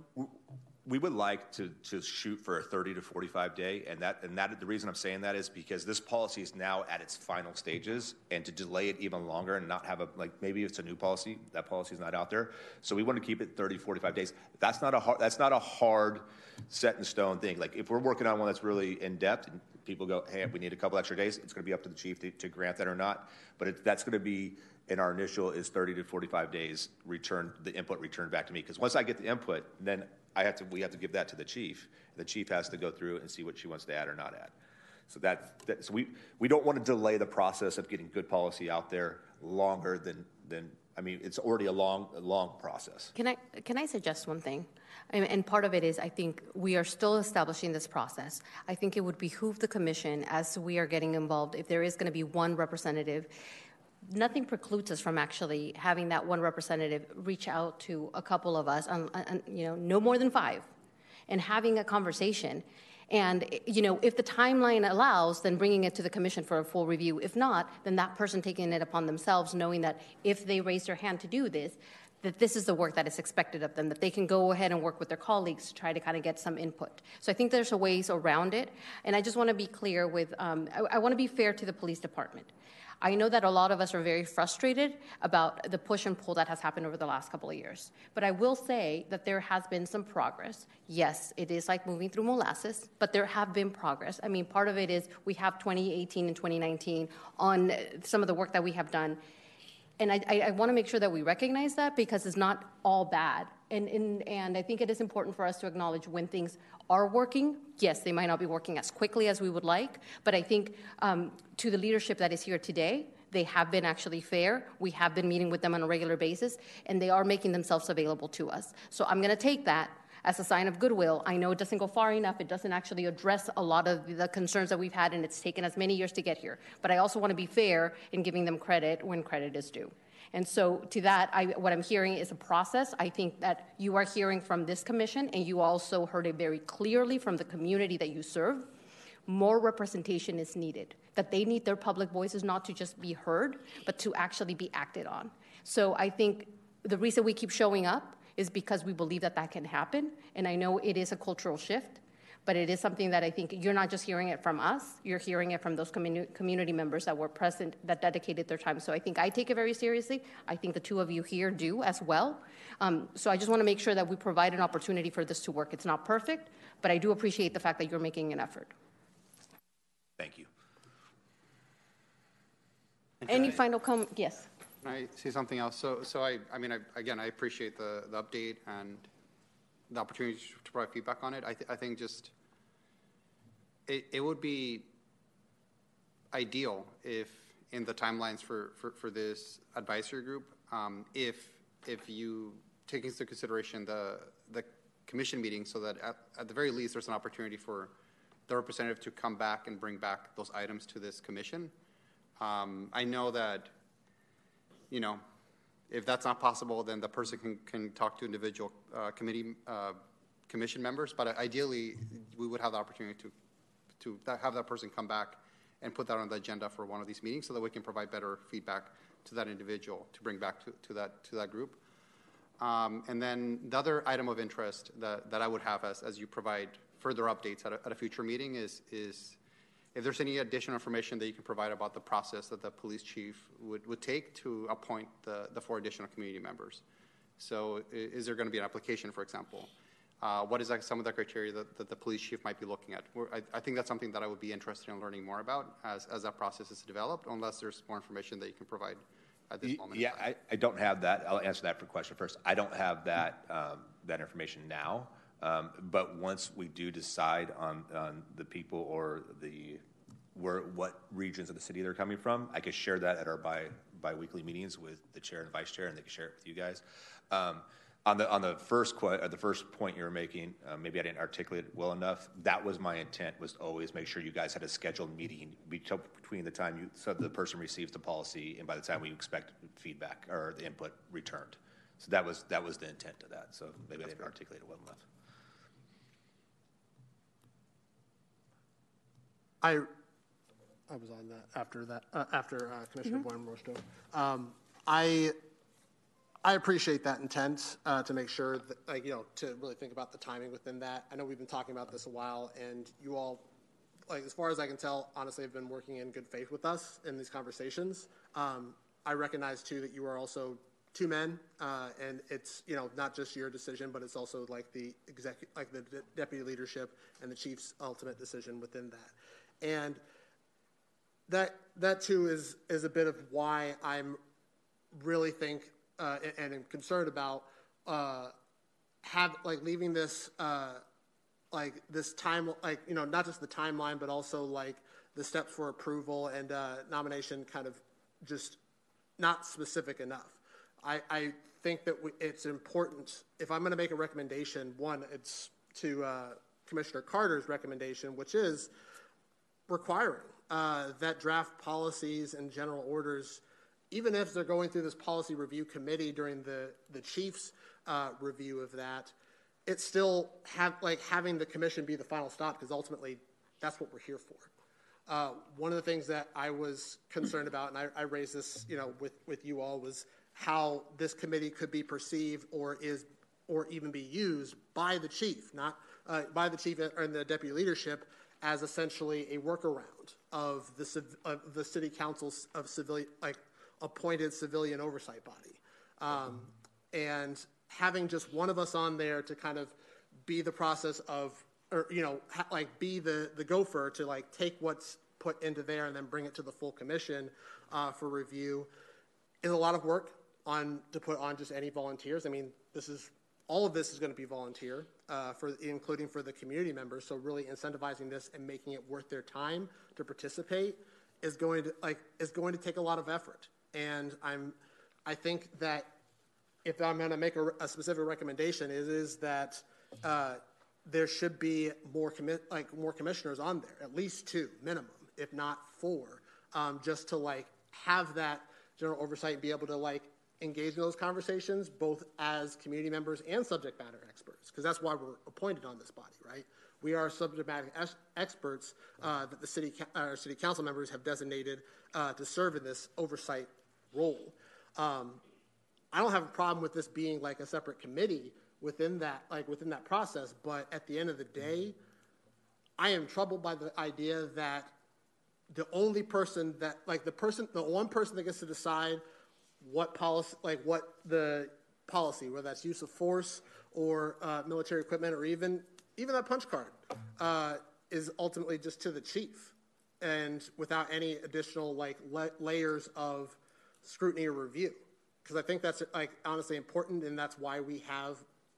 I mean, that's the whole purpose of a democracy is to have that level of review from like our elected representatives and their design like their designated their designees, you know, uh, their appointees. So within that, I really want uh, if this is still is this still being drafted? This is this isn't finalized, It, right? it, it hasn't been completed yet. We haven't selected the, the people, obviously, because we haven't got one from the police commission. But yeah, so it's, it's still in, in the infant stages of being produced.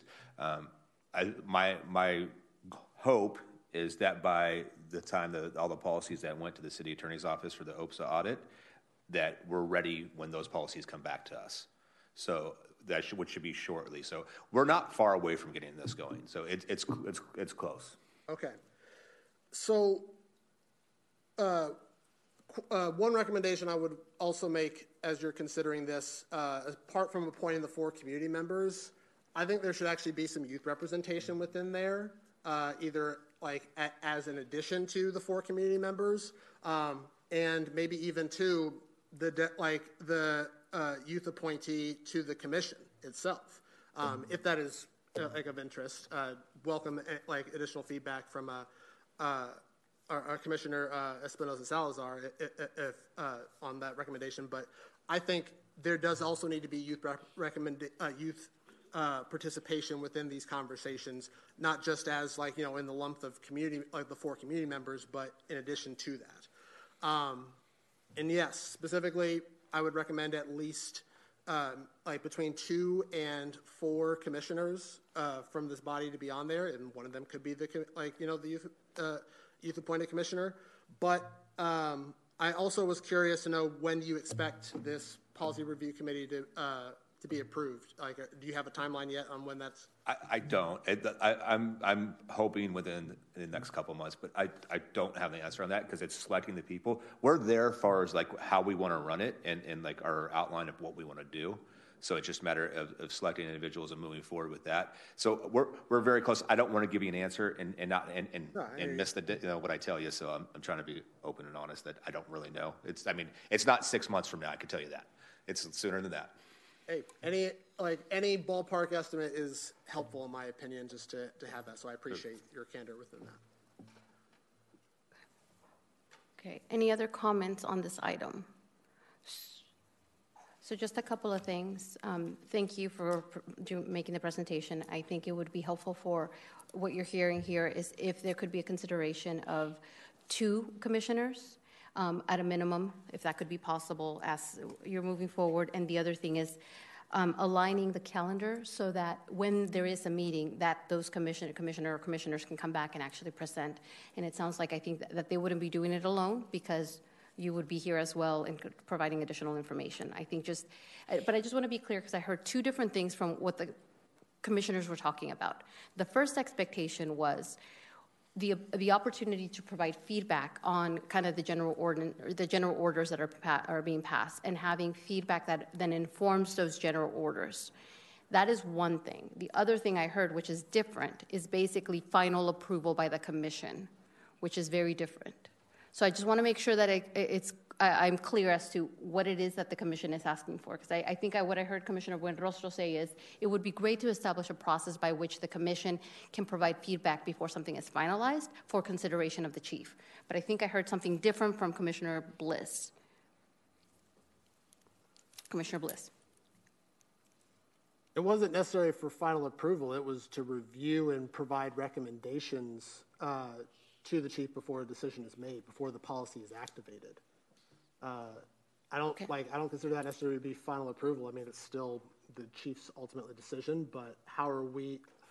The idea that we are giving our recommendations after the policy is activated, and uh, and you know what happens between that time of uh, the activation of that policy and the review, if what like you know if it's a use of force policy and someone is killed unjustly or harmed uh, grievously, um, either in violation of that policy or beca- or in or actually in line with that policy, and we would have recommend like we, we would have passed a recommendation uh, uh, that would have eliminated that line or like you know like like had it uh, more narrow we're like you know i see like the potential for great harm to just have that policy activated before we even had a chance to really review and, and put our thoughts into it saying Understood. that it has to be finalized bef- like that it, it that we are the final say so on it but we should should at least be heard and our recommendations are like considered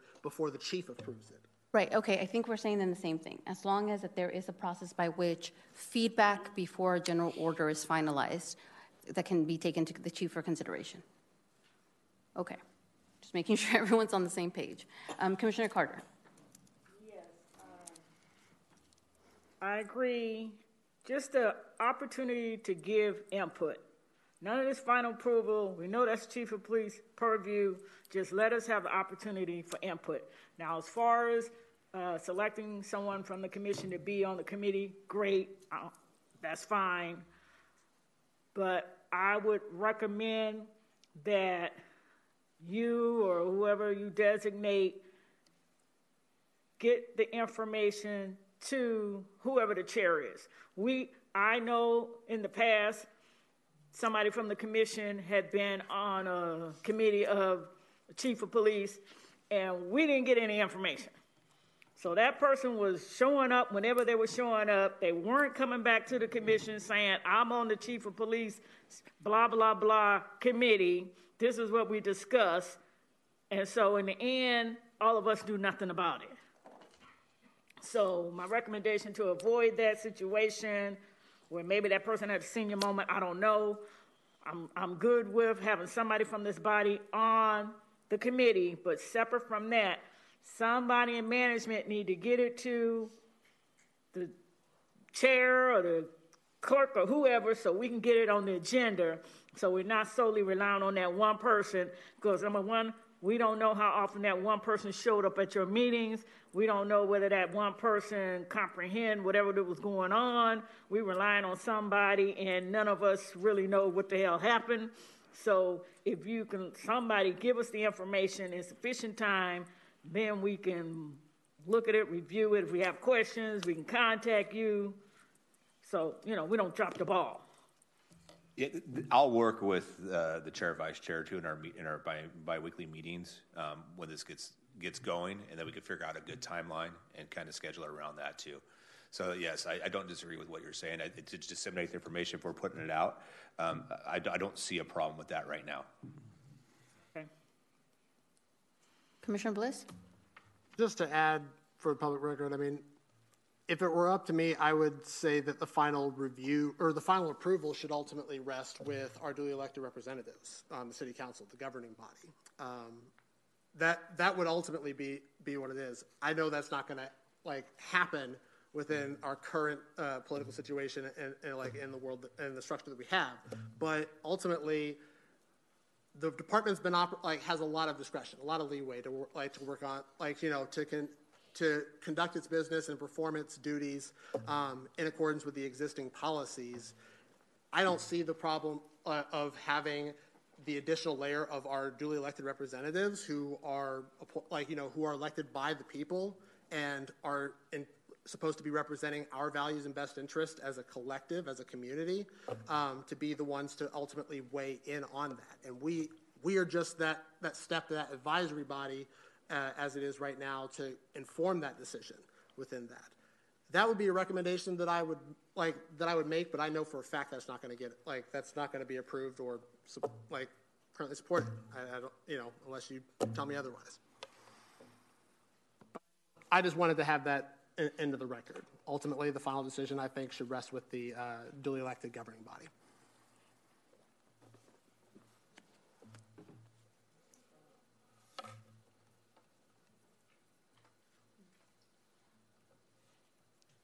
Great, so it sounds like we're going to be working on this. All right, perfect. Anything else before, before I, for me before I sit down? All right, thank you guys. Thank you so much.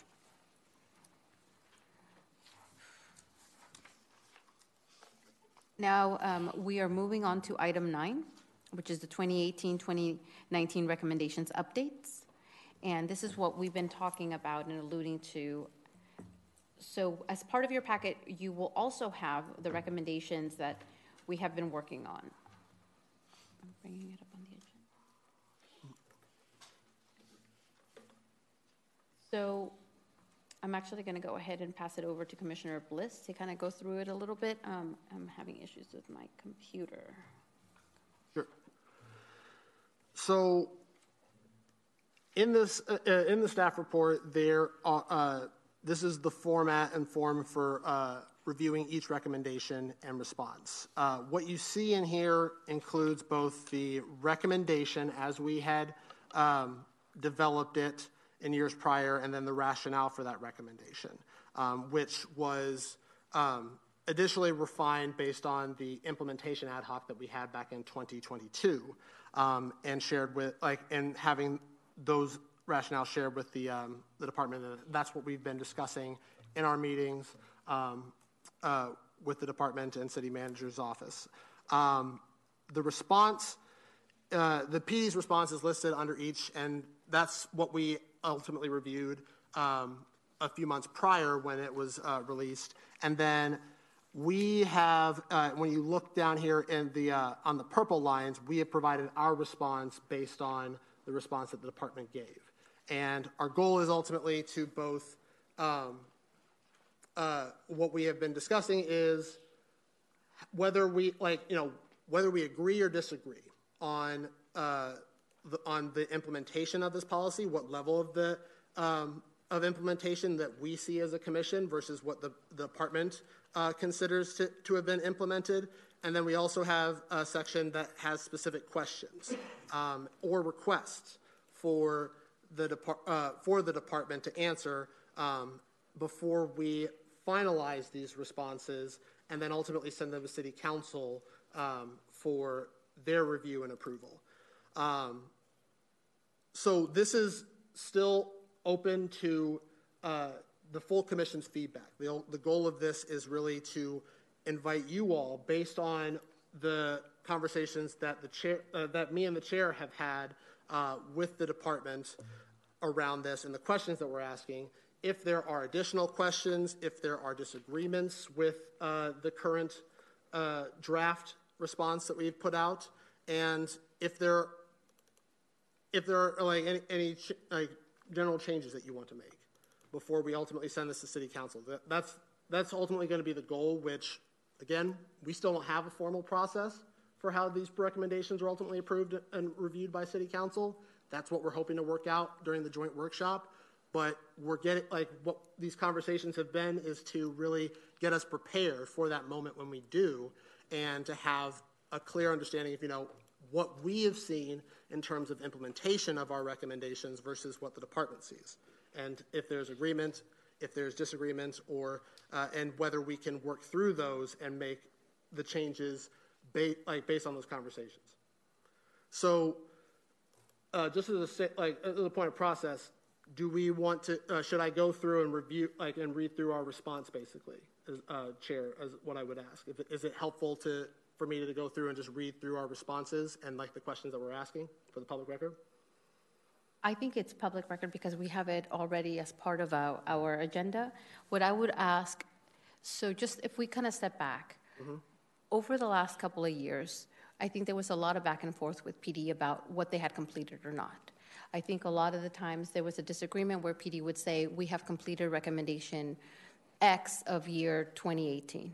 And we would disagree because we had no actual um, documentation to tell us otherwise.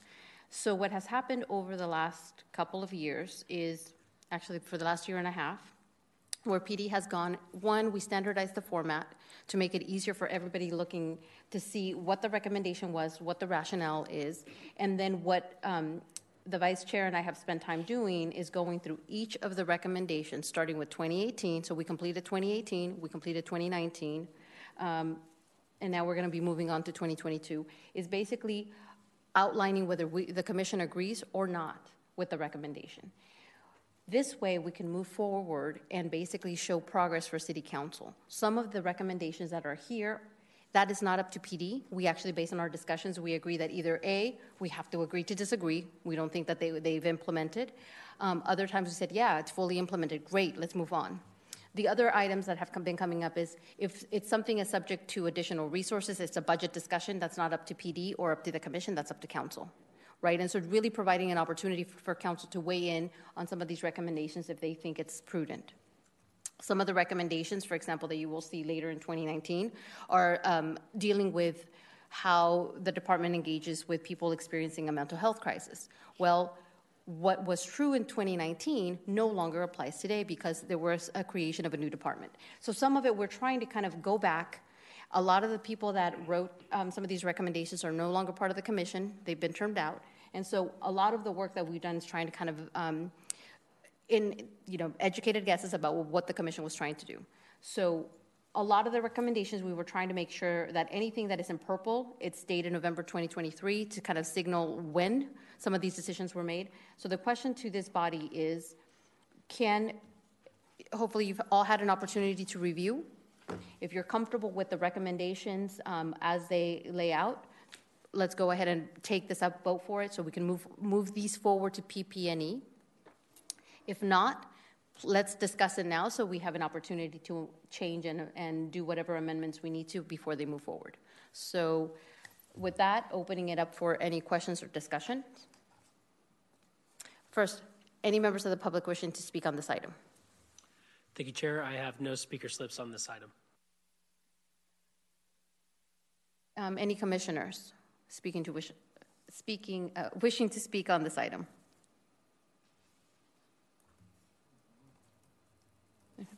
Um, Commissioner Carter?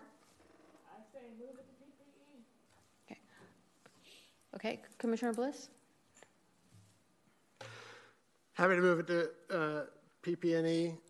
Still also encourage, any, like, if, if you've had a chance to review, uh, great. If there are any additional questions that you have uh, uh, for the department about this, uh, we could, happy to include it as well.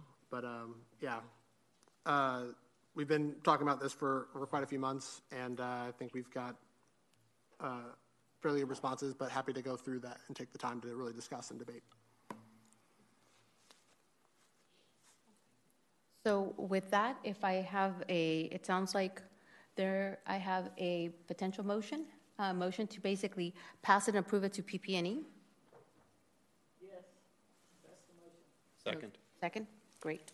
Um, Mr. Clerk, could you please call the roll? Thank you, Chair.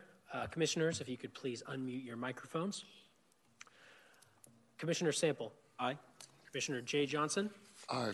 Commissioner Z. Johnson is absent. Vice Chair Bliss. Yes. Commissioner Carter Martinez. Aye. Commissioner Buenrostro. Aye. Commissioner Griggs. Aye. Commissioner Carter. Aye. Commissioner Salazar. Aye. And Chair Castillo Krings. Aye. Thank you. The motion passes. So that is one of five. A few more to go um, for the years. And the next item that we have is looking at 2019 recommendations. This is a receive and file, so we have an opportunity to comment on it and talk a little bit more extensively. But again, we're just working through the years. Hi, good evening, Chair. Um, if I may, um, my name is Marlar, uh, Assistant City Manager, presenting this item. I need to make a correction on the title of this report. It's not 2019, it's 2020. We just discussed I was confused, right, okay, 2019, thank you for, because I was, I was a little confused and Sorry, my computer's yeah, being slow, yeah. so. So, so for the record, um, if we can make that correction on the title of the report, it's actually the 2020 recommendations. The responses are, are provided to you here in the same format as we had provided the responses to 2018 and 2019. And I think we had a good discussion back and forth on the 2018, 2019. And this is a receive and file, but you have the detail uh, responses from the police department. There were 41 recommendations for 2020. And of those, 15 were approved and implemented, two were approved and pending, five are partial implementation. Um, there are none that are pending re- further review. 18 were not, SPD was not able to implement, and one was denied. Um, you have the details in the packet um, uh, in, in the format that, that we've uh, agreed to. And so, um, again, we can have continue during our biweekly meetings, we can discuss these, and then you can bring it back to the commission as you just did with the 2018 2019 recommendations as your up, up to your purview. But these are the responses from the PD department. Thank you. Um, and my computer's still loading. There it is. Um, do we have members of the public wishing to speak on the item? Thank you, Chair. I have no speaker slips on this item. Commissioner Bliss. Yes, appreciate uh, get, having this conversation and, and following it with this. I already had a conversation um, with uh, Lieutenant Shiraishi about this before the meeting, but wanted to um, name that the uh, recommendations that are in here, um, as they are numbered, are not in line with the updated or with the uh, consolidation of our recommendations, which included additional, like you know, further further rationale, basically, um, which was re- initially requested by council back in 2021 or 22, early 2022, and was what necessitated the implementation ad hoc, where we went through all of the rec- like all of our recommendations uh, from 2018 to 2022 to or, or 2021 to uh, to lay out in a comprehensive format with clear rationales for the recommendations. And um, this uh, this response, these responses were uh, based on the initial letter that was approved back, I believe, in uh, in the end of 2019, um, which council considered to be um, insufficient or wanting more elaboration from us on that. And that's what we like. That's why we uh, went through the back and forth and like uh, back in 2022, trying to uh, put them into a, a, recognizable format, into one solid place for the department, for the city to review into in that spreadsheet format, and uh, and then it was asked of us to switch it to a Word document format, which we ultimately did with the 2018-2019 recommendations. So just to like just to name I appreciate the responses to this. We need to see our rationales that we had worked on for 2022 included within these documents, which happy to work this out, uh, you know, between meetings when we're uh, discussing each recommendation um, through with the department um, in between these meetings. But uh, wanted, I, I would like to request the department actually remove the posting of the of its responses until we get the updated ra- like the rationales included within like within these documents, which I believe share we we were initially working on, and I think we just like we just need to send those over uh, to them. But we did send the spreadsheet to uh, to the department uh, to the department and uh, the city manager's office back in November 2022, um, or, or I believe it was December 2022. I can't remember the exact date, but uh, that have those rationales in there. So they just need to be added in there, and I would request, similar to what the department did with the MEU uh, recommendation, or the MEU responses when we uh, uh, determined that those were based on the draft, not the formal recommendations we approved back in March 2023. Just have those taken off, and we can work through those together behind the scenes. Yeah, I, I think, I mean, if that's, that's your process, right? So if during our biweekly meetings, if we can get those clarifications, and then you bring it back to the commission, we can have the updated rationale. so that we can, we're, we'll, we'll be both on the same page. Move with that. Commissioner Buenrostro.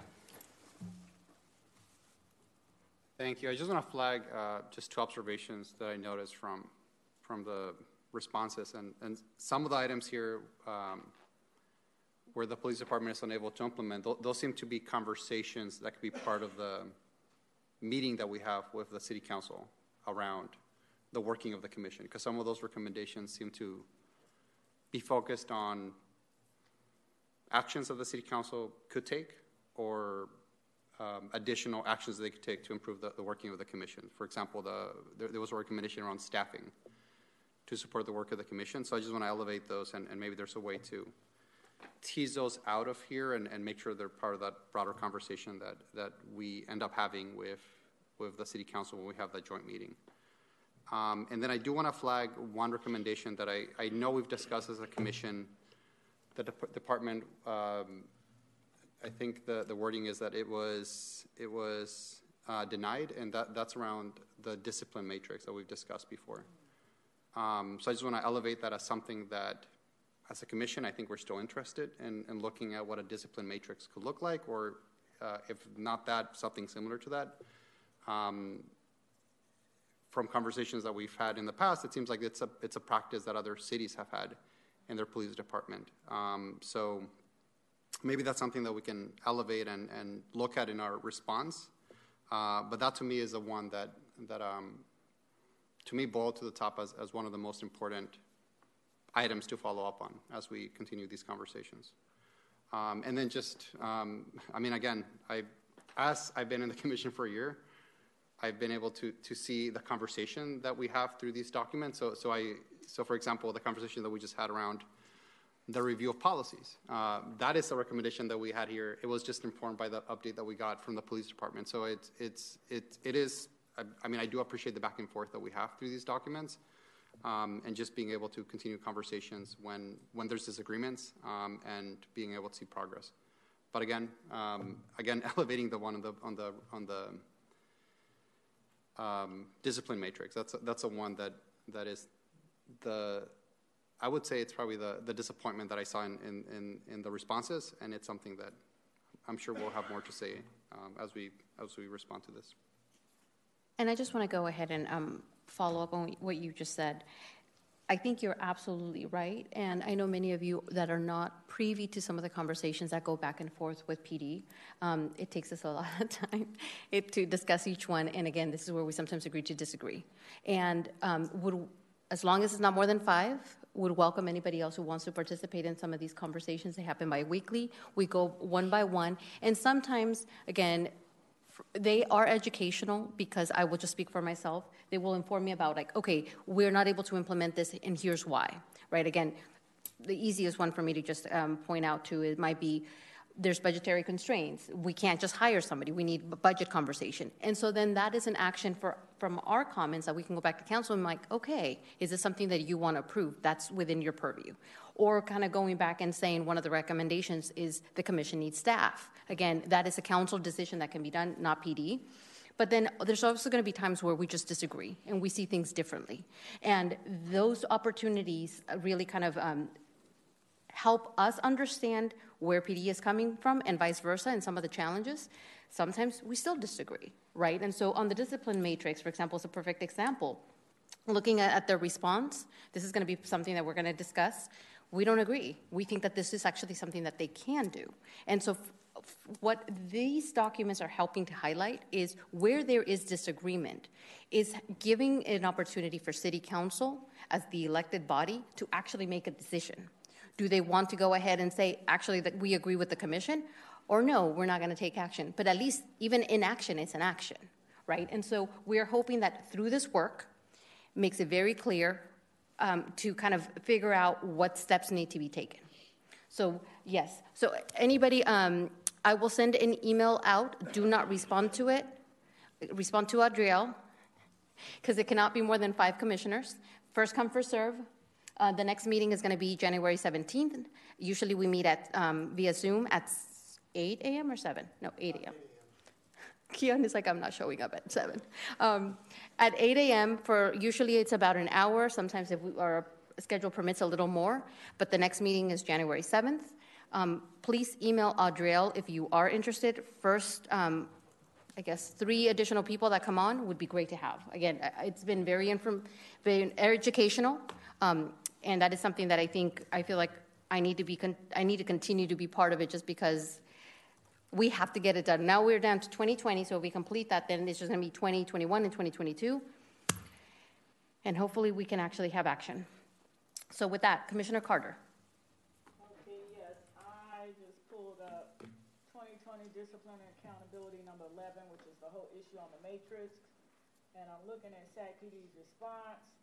Discipline is determined based on seriousness of the offense, past history of the officer, and other factors in corroboration with city labor and the city attorney's office. Each investigation is unique in mitigating factors should be considered in the issuing of discipline to ensure accountability and mitigation, mitigate conduct. Now, this is something that I feel that the city council could take a position on. There are other police departments that have matrix. So, with that said, I don't understand why Sacramento Police Department can't create a matrix and this whole issue about labor and the union and all that. Um, other cities have done it, so it's. I don't think uh, labor should be a barrier.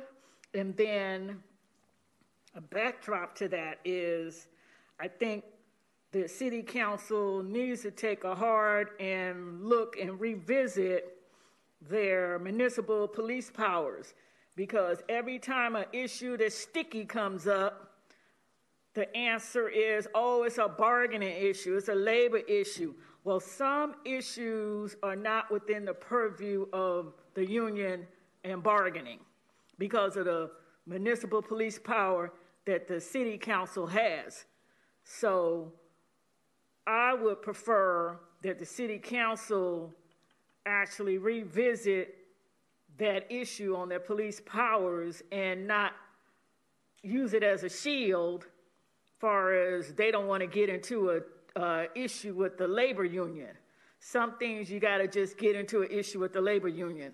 The labor union can't run the city council. The city council you know has to run the city and the police department is part of the city so i think on some of these issues that's where the rub is. We make a recommendation, and the response is that's a labor issue. We ran into that on use of force, but there happens to be a California Court of Appeal decision that says no, it's not a bargaining issue. So, you know, when something like that happens, then that's disturbing you know, if there's some court decision that says it's not a bargaining issue and it's part of the police municipal power, then I'm, as a commissioner, I'm looking to the city council to exercise their municipal police power and not just tell me, oh, it's a labor union issue when it really isn't. You know, that's just, you don't want to get into a beef with the, the union, okay? Whereas this is oversight. So if you're working in the best interest of all the people of the city of Sacramento, if it's not a labor issue, call it like it is. It's not a labor issue. If it's part of your, uh, your municipal police power, and as a city council as a whole, you have the authority to make a decision on it, make the decision. And then we can live with the decision. But don't just say, oh, it's a bargaining issue and it's a labor issue when it's not. So some of these responses, that's the response. It's a labor issue. And so when we meet with the city council, that, that's one of the issues on the agenda that I would like to see is whether something is truly a labor issue or whether they don't want to just deal with their municipal police powers and make a decision.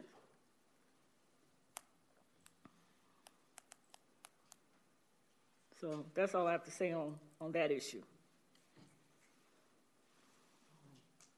Thank you, Commissioner Carter. Commissioner Bliss? wholeheartedly appreciate and agree with uh, what my fellow commissioners have said. In fact, this is something that came up during our initial discussions with um, on the 2019 recommendations because um, one of our recommendations, which was um, requiring mandatory drug testing for police officers within 24 hours following a use of force incident that leads to death or injury. Um, the department's response as well was that drug testing of officers after use of force cannot be implemented as this topic is a contractual issue subject to labor agreements. Um, I've re- looked through the like the the current the the previous and current labor argument agreements and uh, based on what I've seen from the testing and like and just references, drugs, like drug as a term has only been mentioned once, and it was around the medication and prescription drug plan um, for the department personnel.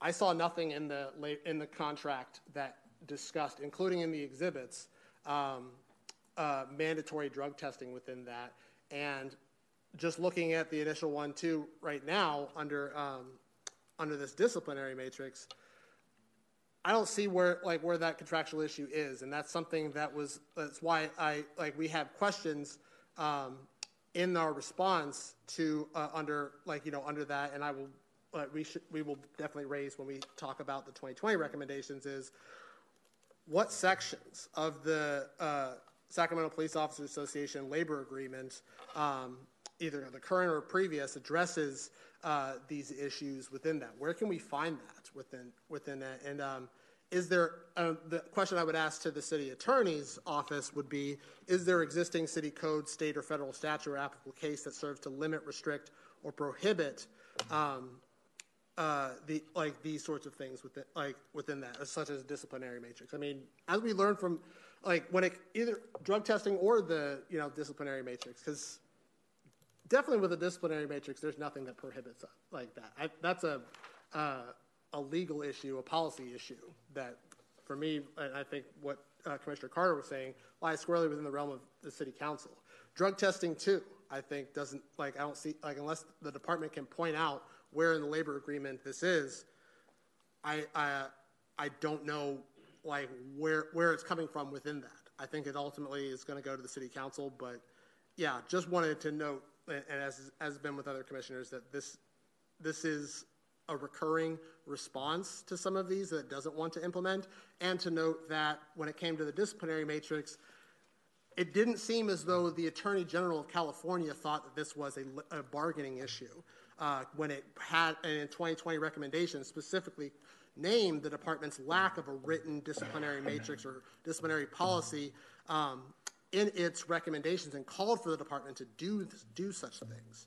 If the attorney general doesn't see it as a laboring issue, I'm how I we need to hear more from the department on how they consider it a labor guarding issue, and and to cite accurately the the case law and or the the lines within their own labor agreement that's that stipulates that.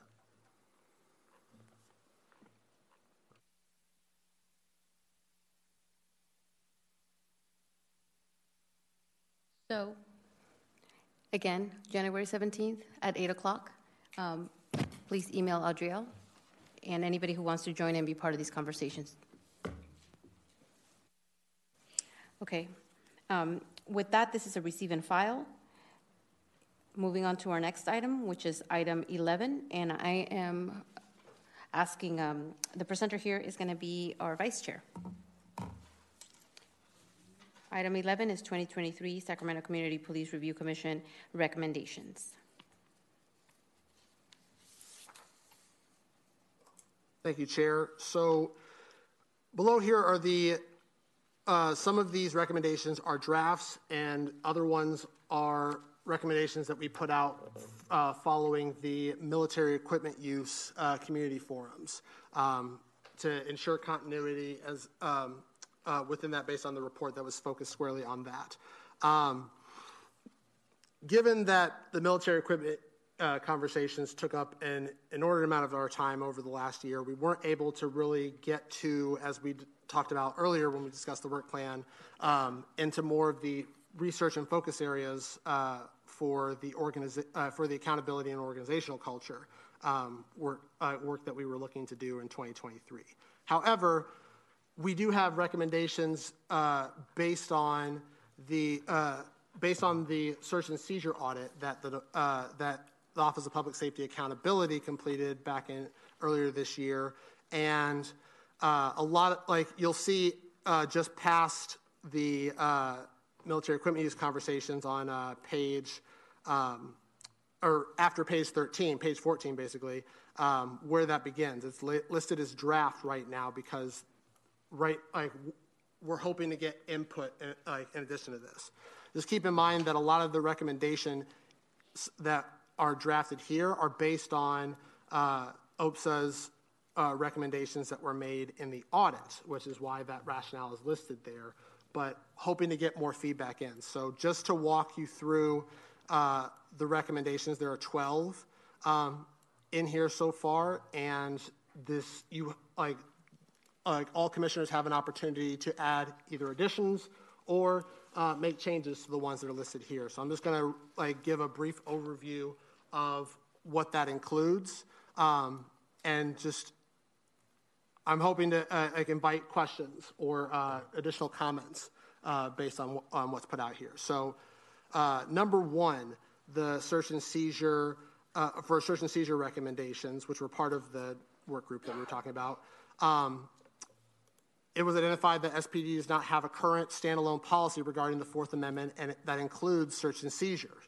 And our recommendation is to create a standalone affirmative Fourth Amendment policy that clearly articulates the authority, procedures, and limits for conducting all manner of, research, uh, of search and seizure practices and comprehensively governs all subsequent general orders related to search and seizure policies.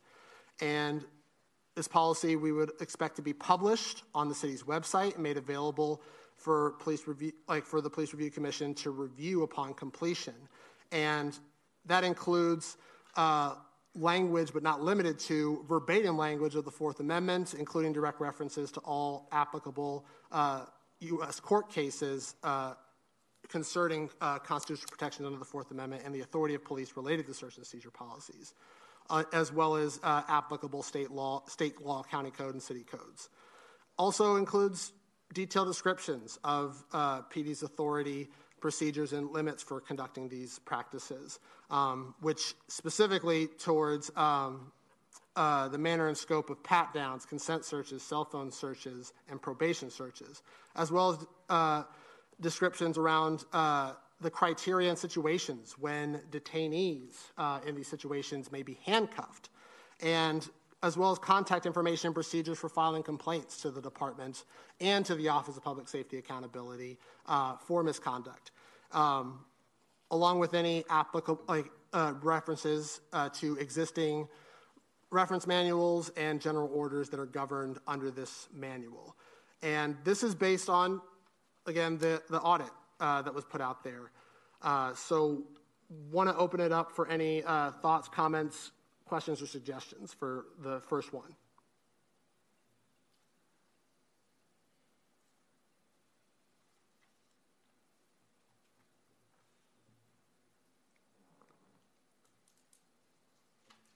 I see Commissioner Carter. I just want to put on the record, I reviewed the recommendations and I concur.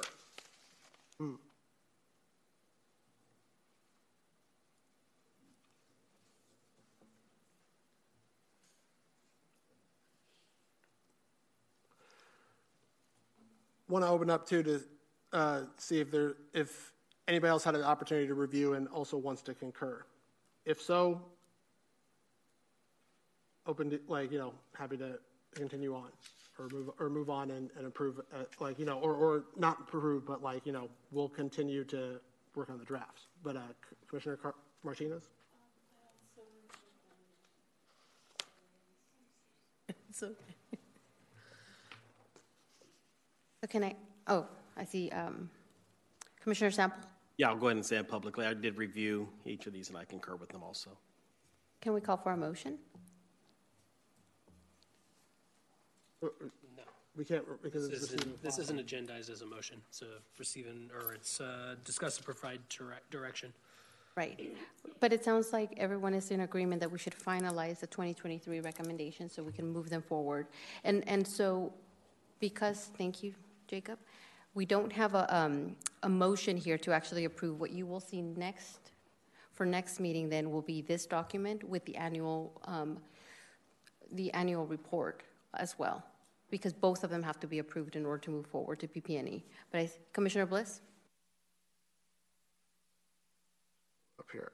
Um, yes, there were um, additional tweaks and changes based on this because a lot of the recommendations based like that were put in from the OPSA report didn't have as much fine detail, and uh, this draft was like you know an attempt to really get more clear on that and also build upon uh, the like you know uh, what we think would be uh, like helpful and align with community values when it comes to uh, search and seizure.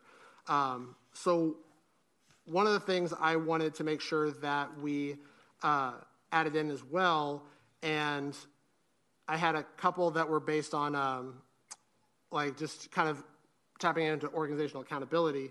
Um, a few additional ones that I had uh, looked at was just like some minor language tweaks uh, around um, the policy for, or the recommendation for a policy when it comes to engaging minors, um, as well as pregnant persons and disabled persons. Um, just get like getting clear around uh, the inclusion of a zero tolerance con- code of conduct um, and identifying addition, like you know additional areas that the department should make sure is included within the policy. Um, if commissioners are okay with me uh, tweaking that, like tweaking some of that language in there, um, and uh, adding a, a more to the rationale for that. Uh, happy to do that and share with the full commission um, in between to you know be ready for next month.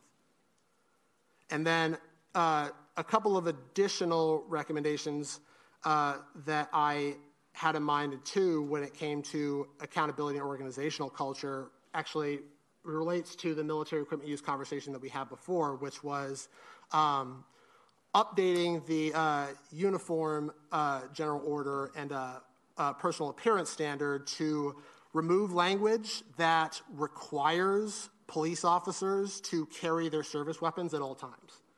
One of the things that we had made recommendation uh, that we had requested during the military equipment use conversation was that uh, the police representatives coming to these forums were just like the civilians that were sitting, like, you know, that were participating and are unarmed. But we were told that, like, you know, uh, going into that, that that is against their like that is against their policy and code of like and uh, and general orders based on the uniform standards, which requires uh, police officers to have their their service weapons on them on their persons, even in civilian attire which I don't see the, the justification or reason for that. That's like for me, that just is insinuate like that feeds into that warrior mindset that we need, like you know, police need to be ready for uh, for violence or um, someone to attack them at any moment, even in a a peaceful town hall setting like that. Um, I think that like that's why I would also like to include that recommendation that that is removed, especially for town halls and community forums.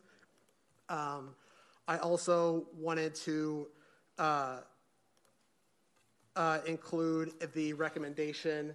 Uh, Commissioner Carter actually re- recommended earlier, but I had a recommendation uh, that required before uh, the chief activates a policy for the commission to have um, uh, up to, but not limited to, 45, at least 45 days to review uh, general order policies before they are ultimately act before they are activated um, by the chief.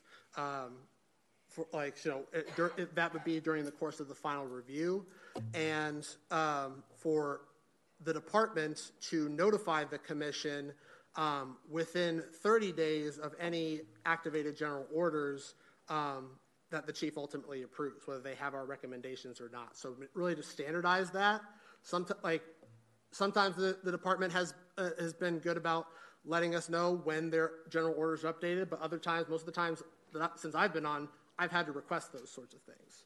So really making that a standard practice and process that general orders, when they're updated, the commission is just notified as a matter of course as opposed to just ha- us having to request that. So those were a couple uh, within there. And then uh, you also noticed too, rec- um, for these policies in particular, uh, upon final review of the chief, you know, uh, submitting the, the policy be submitted to the, uh, the Police Review Commission for review and evaluation. Um, I think that's like that, that would cover that for all the other ones as well. Um, there was a, a, an additional one there, but I will submit that to y'all um, for uh, like over the course before before it is, uh, the we meet next month. Uh, Commissioner Buenrostro. I'll try to be, I'll try to be brief, but um, I, I definitely appreciate all the other recommendations. The, the ones that, that um, I think, again, uh, will be pertinent when we talk with City Council are the ones around ME, MEU and community engagement, because those are not necessarily, well, they're for the police department to think about too, but, but they're, those are the ones that struck me as requiring City Council action for sure. So the, the, those are the ones that I appreciate and, and, and being able to secure additional support for that. Um, for the policy conversation or the policy recommendation that, that Commissioner Bliss pointed out, I, I just want to clarify if the intent is for all the policies or do we want to, as a commission, specify which types of policies we want to make sure that we review? Because that, that, that is something that might be pertinent and that it, it might not be that every single little minute policy needs to be reviewed, but, but maybe we can flag every year or every so often what are the types of policies that rise to the level of importance to the public that, that, that we would want to have additional feedback on. So, uh, yes, appreciate that uh, that question. And uh, to clarify, uh, that last line around um, reviewing the policy is approved, that was actually something that I included in some of the search and seizure recommendations. So specific to these ones in particular, but uh, in the review process that the chief does, still at least submitting.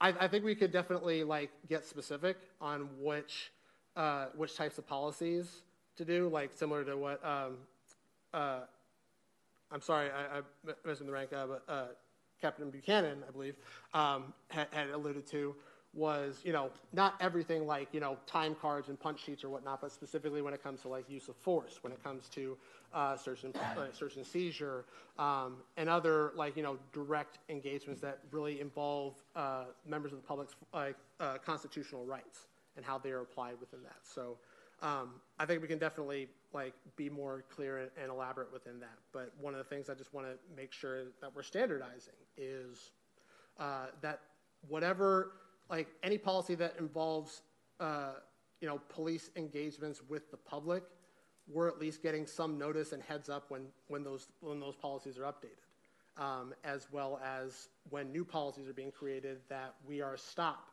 in like in the course of the chief's review, uh, like you know review of new policy. And just a question what I mean, I, this is tied to the previous conversations that we had, so I, I do appreciate the connection there. Um, it might be early to, to figure out what that request could be to the police chief and the department in terms of what types of policies we would want to elevate. Uh, but maybe that's part of a future conversation that we have as we learn more about the, the, the committee that's going to be formed and as we learn about who, who might be the person from this commission that attends those meetings maybe that's, I mean, I, I guess I'm, I'm recommending that needs to be a future conversation where we might be able to get more specific about what policies rise to the level of importance to us that, that we want to make sure that we elevate to the, to the police department to make sure that we have that additional feedback on, if when possible. And just last last thing, I, I mean, I'm looking at all the work. I I want to just appreciate the work that our chair and vice chair have been doing on, on, on these recommendations um, and making sure that they're brought to us because it's, it's helpful as a commissioner to be able to read through them and, and provide feedback. But I'm not necessarily the one doing the heavy lifting, so I do want to appreciate the work of our chair and vice chair and, making sure that this work does happen. So thank you so much. Um, uh, Commissioner Carter um, Vice Chair Bliss, you mentioned something about law enforcement and uniforms and weapons, so could you clarify that for me? So this is uh, regarding, I don't know why it's not cited in here, but um, uh, the general order around uh, personal appearance and uh, uniform standards. And in that general order, there is a um, there's a line when it comes to civilian attire that uh, requires, even in civilian attire, for the uh, for a police officer to be armed, whether that's in um, uh, you know whether, whether that's in like walking on the street in a march or um, in a town hall com- uh, community setting like our uh, community forums.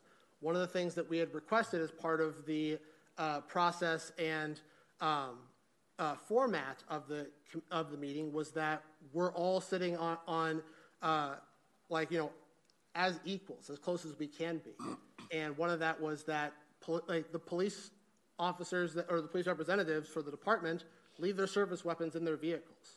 And uh, considering that no members of the public are allowed in like in these spaces armed and we're not going to be armed within like within those spaces. So but the department told us when we had our, uh, a, like early when I had requested that at the second forum that I attended that personnel are actually le- are not legally required or not legally allowed to be unarmed in these settings based on the general order policy. And just, just to kind of clarify, I think we're a little confused. Is that a recommendation that you have on here right now in this document? No, that's a recommendation that I would like to add, and I will share with the Thank commission you. Okay. After the fact. Okay, I, I, so, so just to make sure that we're on the same page. Yes. So the recommendation that you're talking about is what ended up happening at the MEU, um, at the community forums. One of the one of the things that we were trying to kind of change, kind of the conversation and how um, PD was perceived. A couple of asks for that forum was, could you not be in full uniform because that sends a, a different message, and they, you know, the PD showed up in khakis and a polo. However, one of the issues was that they still had a gun in a holster. The, the ask was, could you leave the weapons um, in your car? And that's where we found out that no, that th- that is not possible. That, that that would break protocol and break. And so then, then the ask at the time was just go ahead and kind of have your polo over it, right? Just so you, so you don't have in a community forum, you don't have a gun that is visible. That's what it was. So what it sounds like is this recommendation is not part of the current document that we have in front of us. It's an additional one that you want to add. That is correct. And sorry to do this again.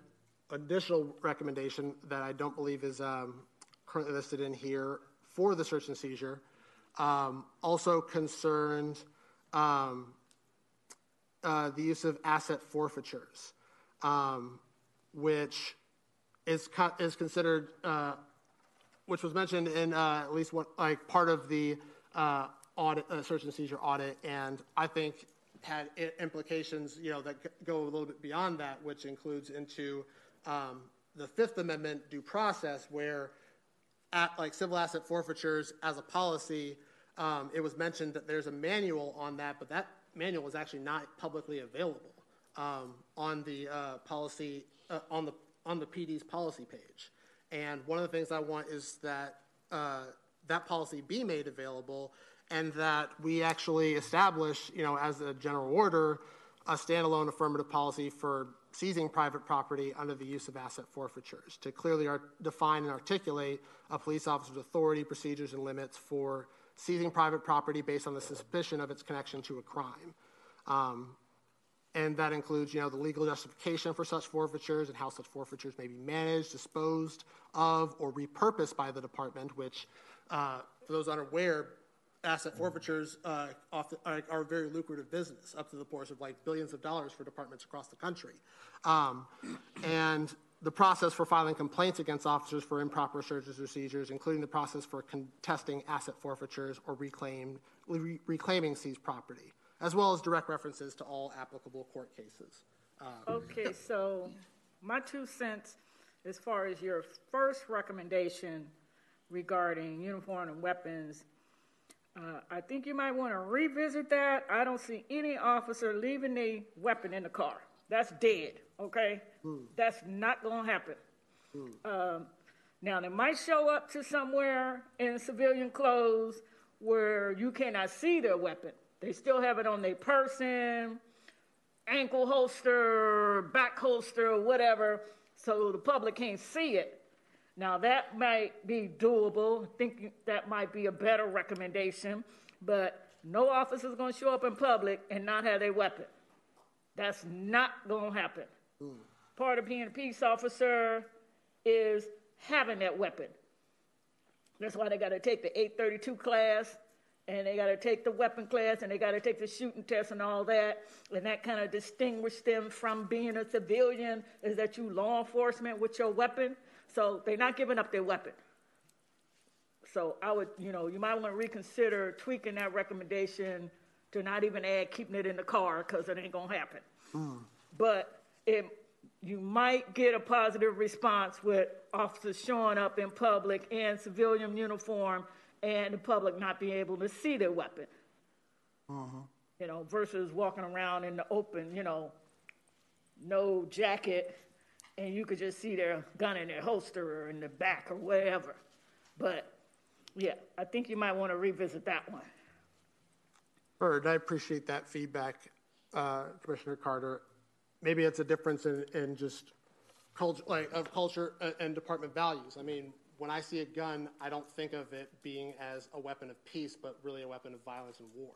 And if the, if we, we as civilians can put down our weapons, and majority of us don't, like, aren't concealing or carrying our weapons um, out in broad daylight necessarily, unless without, like, without a permit, which realize police depart, like, police officers are well trained in, in the use of their weapons.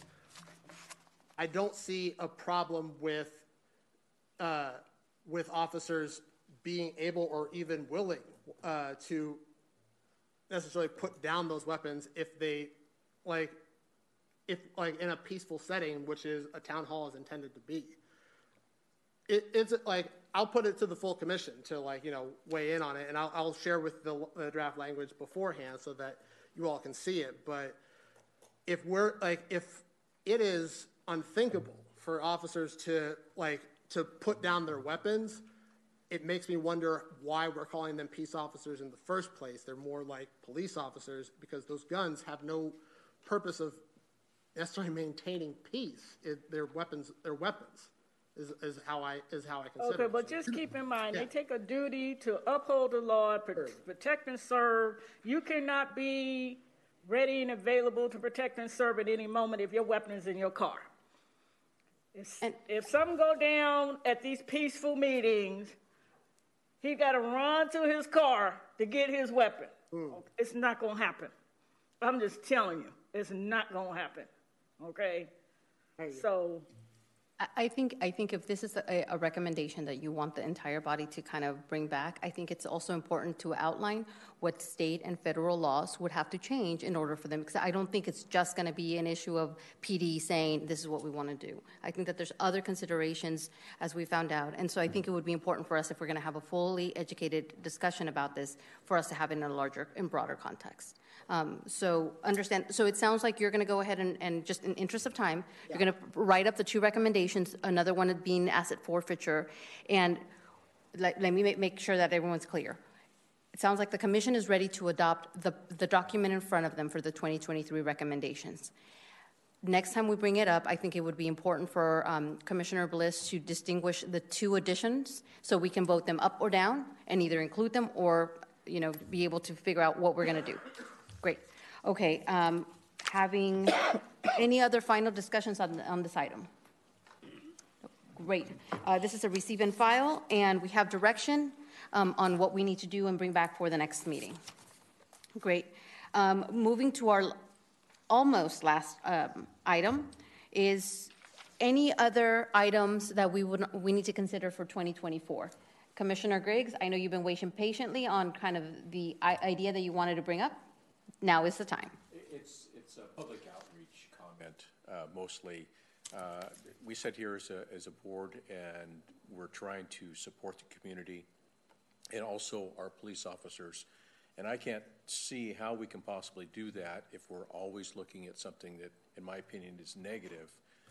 And I, therefore, I have a few items that I'd like to bring up monthly where we have police officers who have been helping the public and show them, let the public see what's going on with our officers, how they outreach in the community. I'll give you an example. I've got uh, some information about a few officers that, that uh, took some animals to the animal shelter, and rather than just dump them off, they, uh, they were uh, able to uh, work with the animal shelter and get these animals adopted. And that's just one instance. And it's, uh, firefighters do the same thing. They do things that are not in their responsibility, but they do these because they're good people. And I think that our police officers are good people. Commissioner Griggs, uh, thank you for bringing that up. Um, one of the things that we have, as we're preparing the agenda for the next month, we normally have to finalize it 14 days prior to the meeting, looking at our, our legal counsel. Is that right? 14 days? Well, we will, we will work with you to make sure that whatever item you want to bring up is part of the next meeting and the next agenda. That's my plan. Next No, no, meeting, I- not of this meeting, but next meeting. And um, just be ready. Probably we'll go ahead and reach out to you by Thursday. Not a problem. Great. Um, thank you so much for bringing. And commissioners, that goes to everybody. Anybody who wants to add something. Usually, we're trying to starting.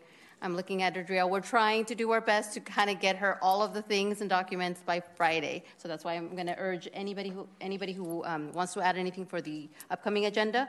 I will reach out to you or reach out to me on, by Thursday. Great. Thank you. Um, and with that, we're moving back to item number five. Oh, I'm sorry. I'm so sorry. Quick, quick, quick, that quick clarifying question for Commissioner Griggs. Is, is this meant to be a recurring item for, for the commission? I believe so, yes. And it's not going to be month, may not be monthly, but this is something that's recurring. I- Again, we can't only, in my opinion, we can't only determine what our officers are like by, um, by these things that we keep uh, hashing over, uh, that that you folks have been hashing over for now for several years. Uh, We have to, to know the officers uh, what, and what they do completely, not just one side. And uh, again, my opinion, I think that we need to see everything that's going on in the police department and how they interact with the public, not just one facet. Thank you. And I, I mean, I just want to say I, I do appreciate the comment and that in my life I've had negative interactions with police officers and positive interactions with police officers. So I, I think I think that recommendation. I, I mean, I would support it. Um, I think in a way, as we think about the conversations that we're trying to have, it, it might actually facilitate tougher conversations because we do need to have tough conversations with the police department, and we've had those conversations. But having having that additional side to it might facilitate it. So I appreciate the recommendation.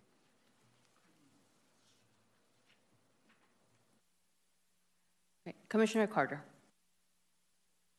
In regards to the positive things that law enforcement does, I would think the SAC PD is promoting that already. Uh, Well, I'm sure they are. They have a PIO.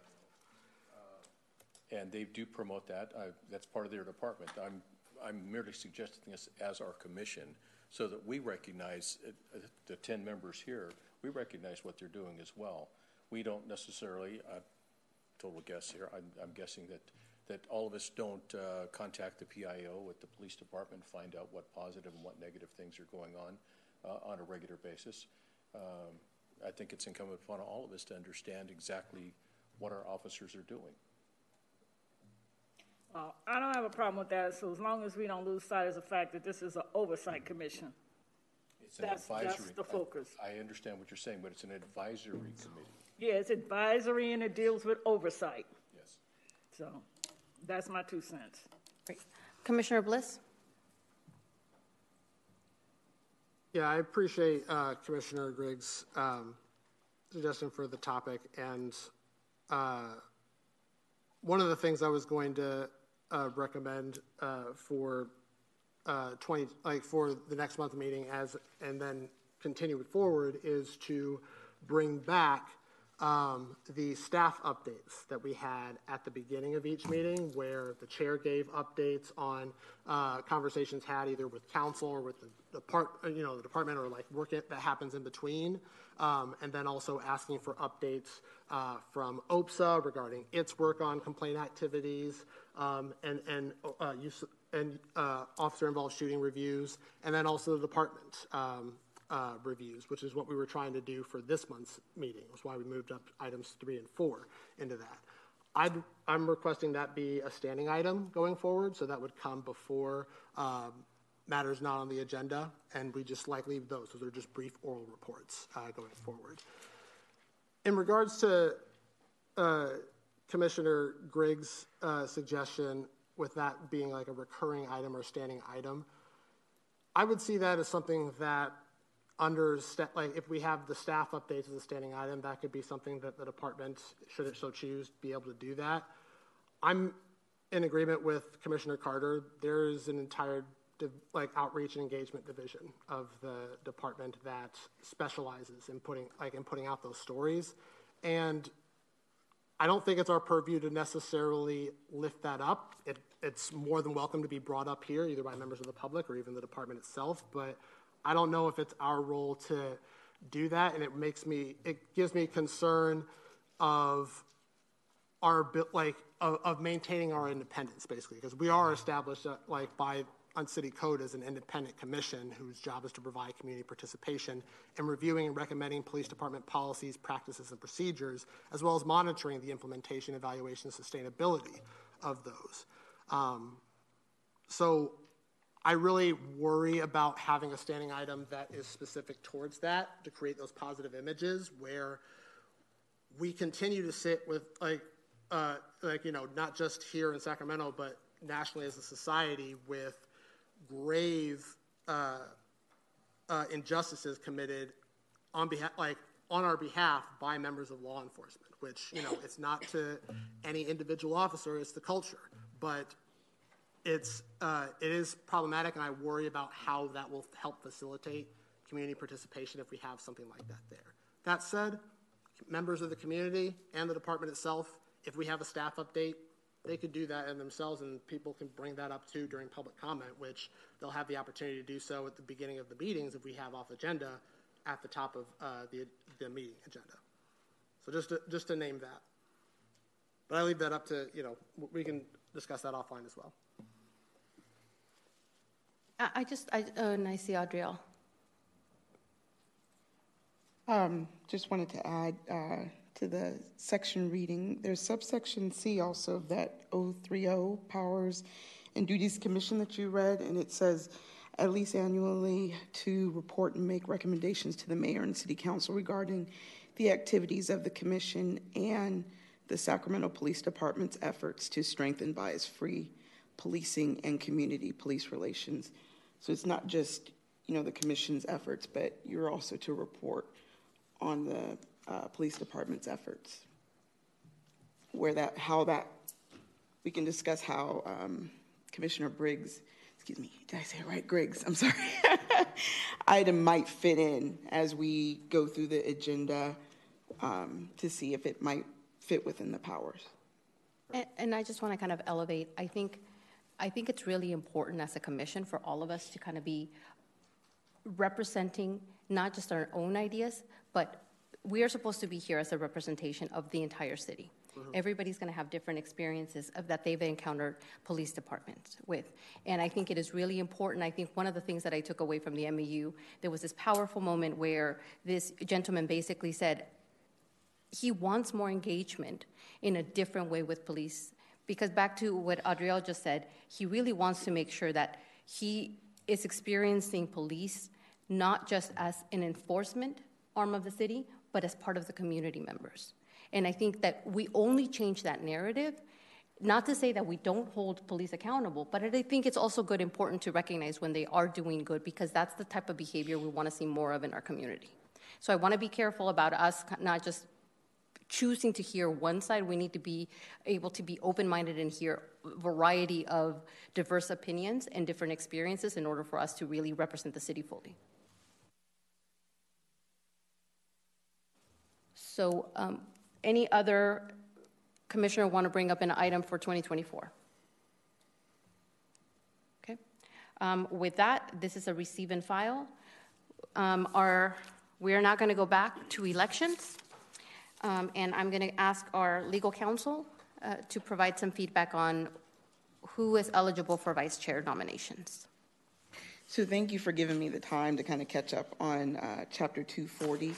And uh, thank you, Clerk, for also assisting me with giving me the um, staff report with the ordinance. So to the best of my knowledge, the two-year rule did not exist in city code before 2.40. Um, however, so basically before 2.40 was 2.1110, and in your chapter, that's your chapter, that's your governing chapter, and basically the chair and vice chair served at the pleasure of the commission. Um, with the adoption of 2.40, there's a provision that makes it applicable to all city boards and commissions, so it's going to apply to you. Um, that particular section, 170, that sets the two-year term, does not explicitly limit its applicability to a certain time frame. There are other sections of 240 that does kind of say, okay, this applies to commissioners after July 1st, 2022, or, or so forth. So without that kind of exception, it just applies to whatever the specific term is, and your term is determined by the election, right? So when you're elected chair by the commission, that's your time frame. And if you, by the time this um, 240.170 was adopted, if your term had been two years, then it's two years.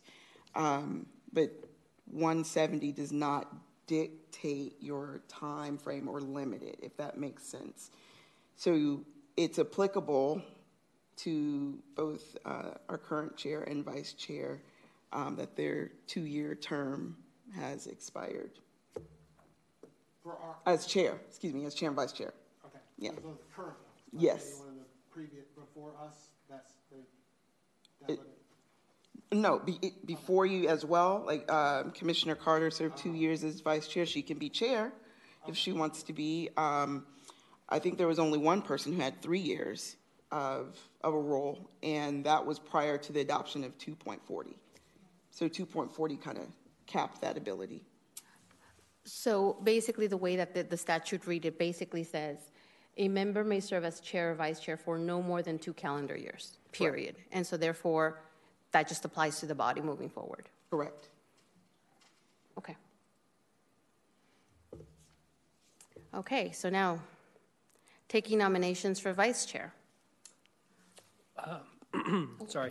Uh, Prior to us uh, tabling the item until the end here, uh, I did have a motion by, sorry, Commissioner Buenrostro and a second by Commissioner Carter Martinez to nominate uh, uh, current Vice Chair Keon Bliss uh, to the, uh, to Chair. Uh, Shall we take a motion on that before we move to Vice Chair? Yes. Thank you. Uh, Commissioners, if you could please unmute your microphones. Uh, Commissioner Sample? Aye. Commissioner J. Johnson? Aye. Commissioner Z. Johnson is absent. Vice Chair Bliss? Do I abstain? Can I abstain or, I mean, abstain? You should always vote for yourself. I mean, sure, I'll, sure, I'll vote yes. Either way. So that's a, is that, that's a yes vote? Yeah, sure. You know, Commissioner Buenrostro? Yeah. My apologies. Commissioner Carter Martinez? Enthusiastic aye.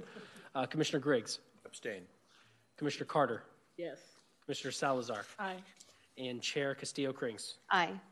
Thank you. The motion passes. Can I nominate, I not, actually, I'm not going to ask, I'm just going to nominate.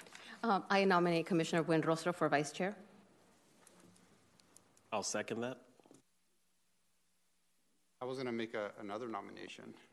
You can make the nomination. I was, I was gonna, I was gonna nominate uh, Commissioner Castillo Prinks as vice chair. Respectfully decline.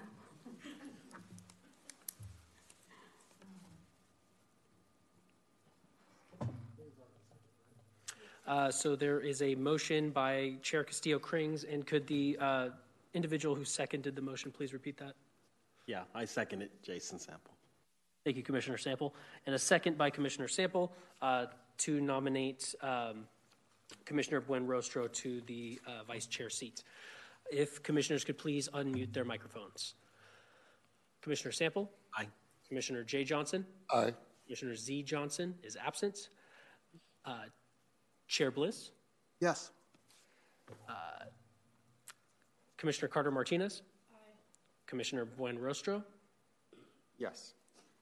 Commissioner Griggs. Yes. Commissioner Carter. Yes. Commissioner Salazar. Yes. And uh, Commissioner Castillo Krings. No, I mean, yes. Thank you. The motion passes. Great. Well, with that, congratulations, Chair and Vice Chair. Um, That concludes our first meeting in 2024. Happy New Year. Not quite. Not quite. Not quite. Commissioner ideas and comments. Oh, Jacob. Almost out of it. Okay, almost. Um, With that, not quite, just kidding. Uh, Public comments? No. Commissioner comments, ideas, and questions? We have none, because we covered it in item 12. Now can we adjourn? N- uh, Public comment. I have no speaker slips um, for those in chambers for public comments matters not on the agenda. Kenny. Uh, that- I did not hear that call at the beginning here. Great. We can now adjourn. Oh. If you're ready. Now we can adjourn. Thank you, everybody. Have a good night.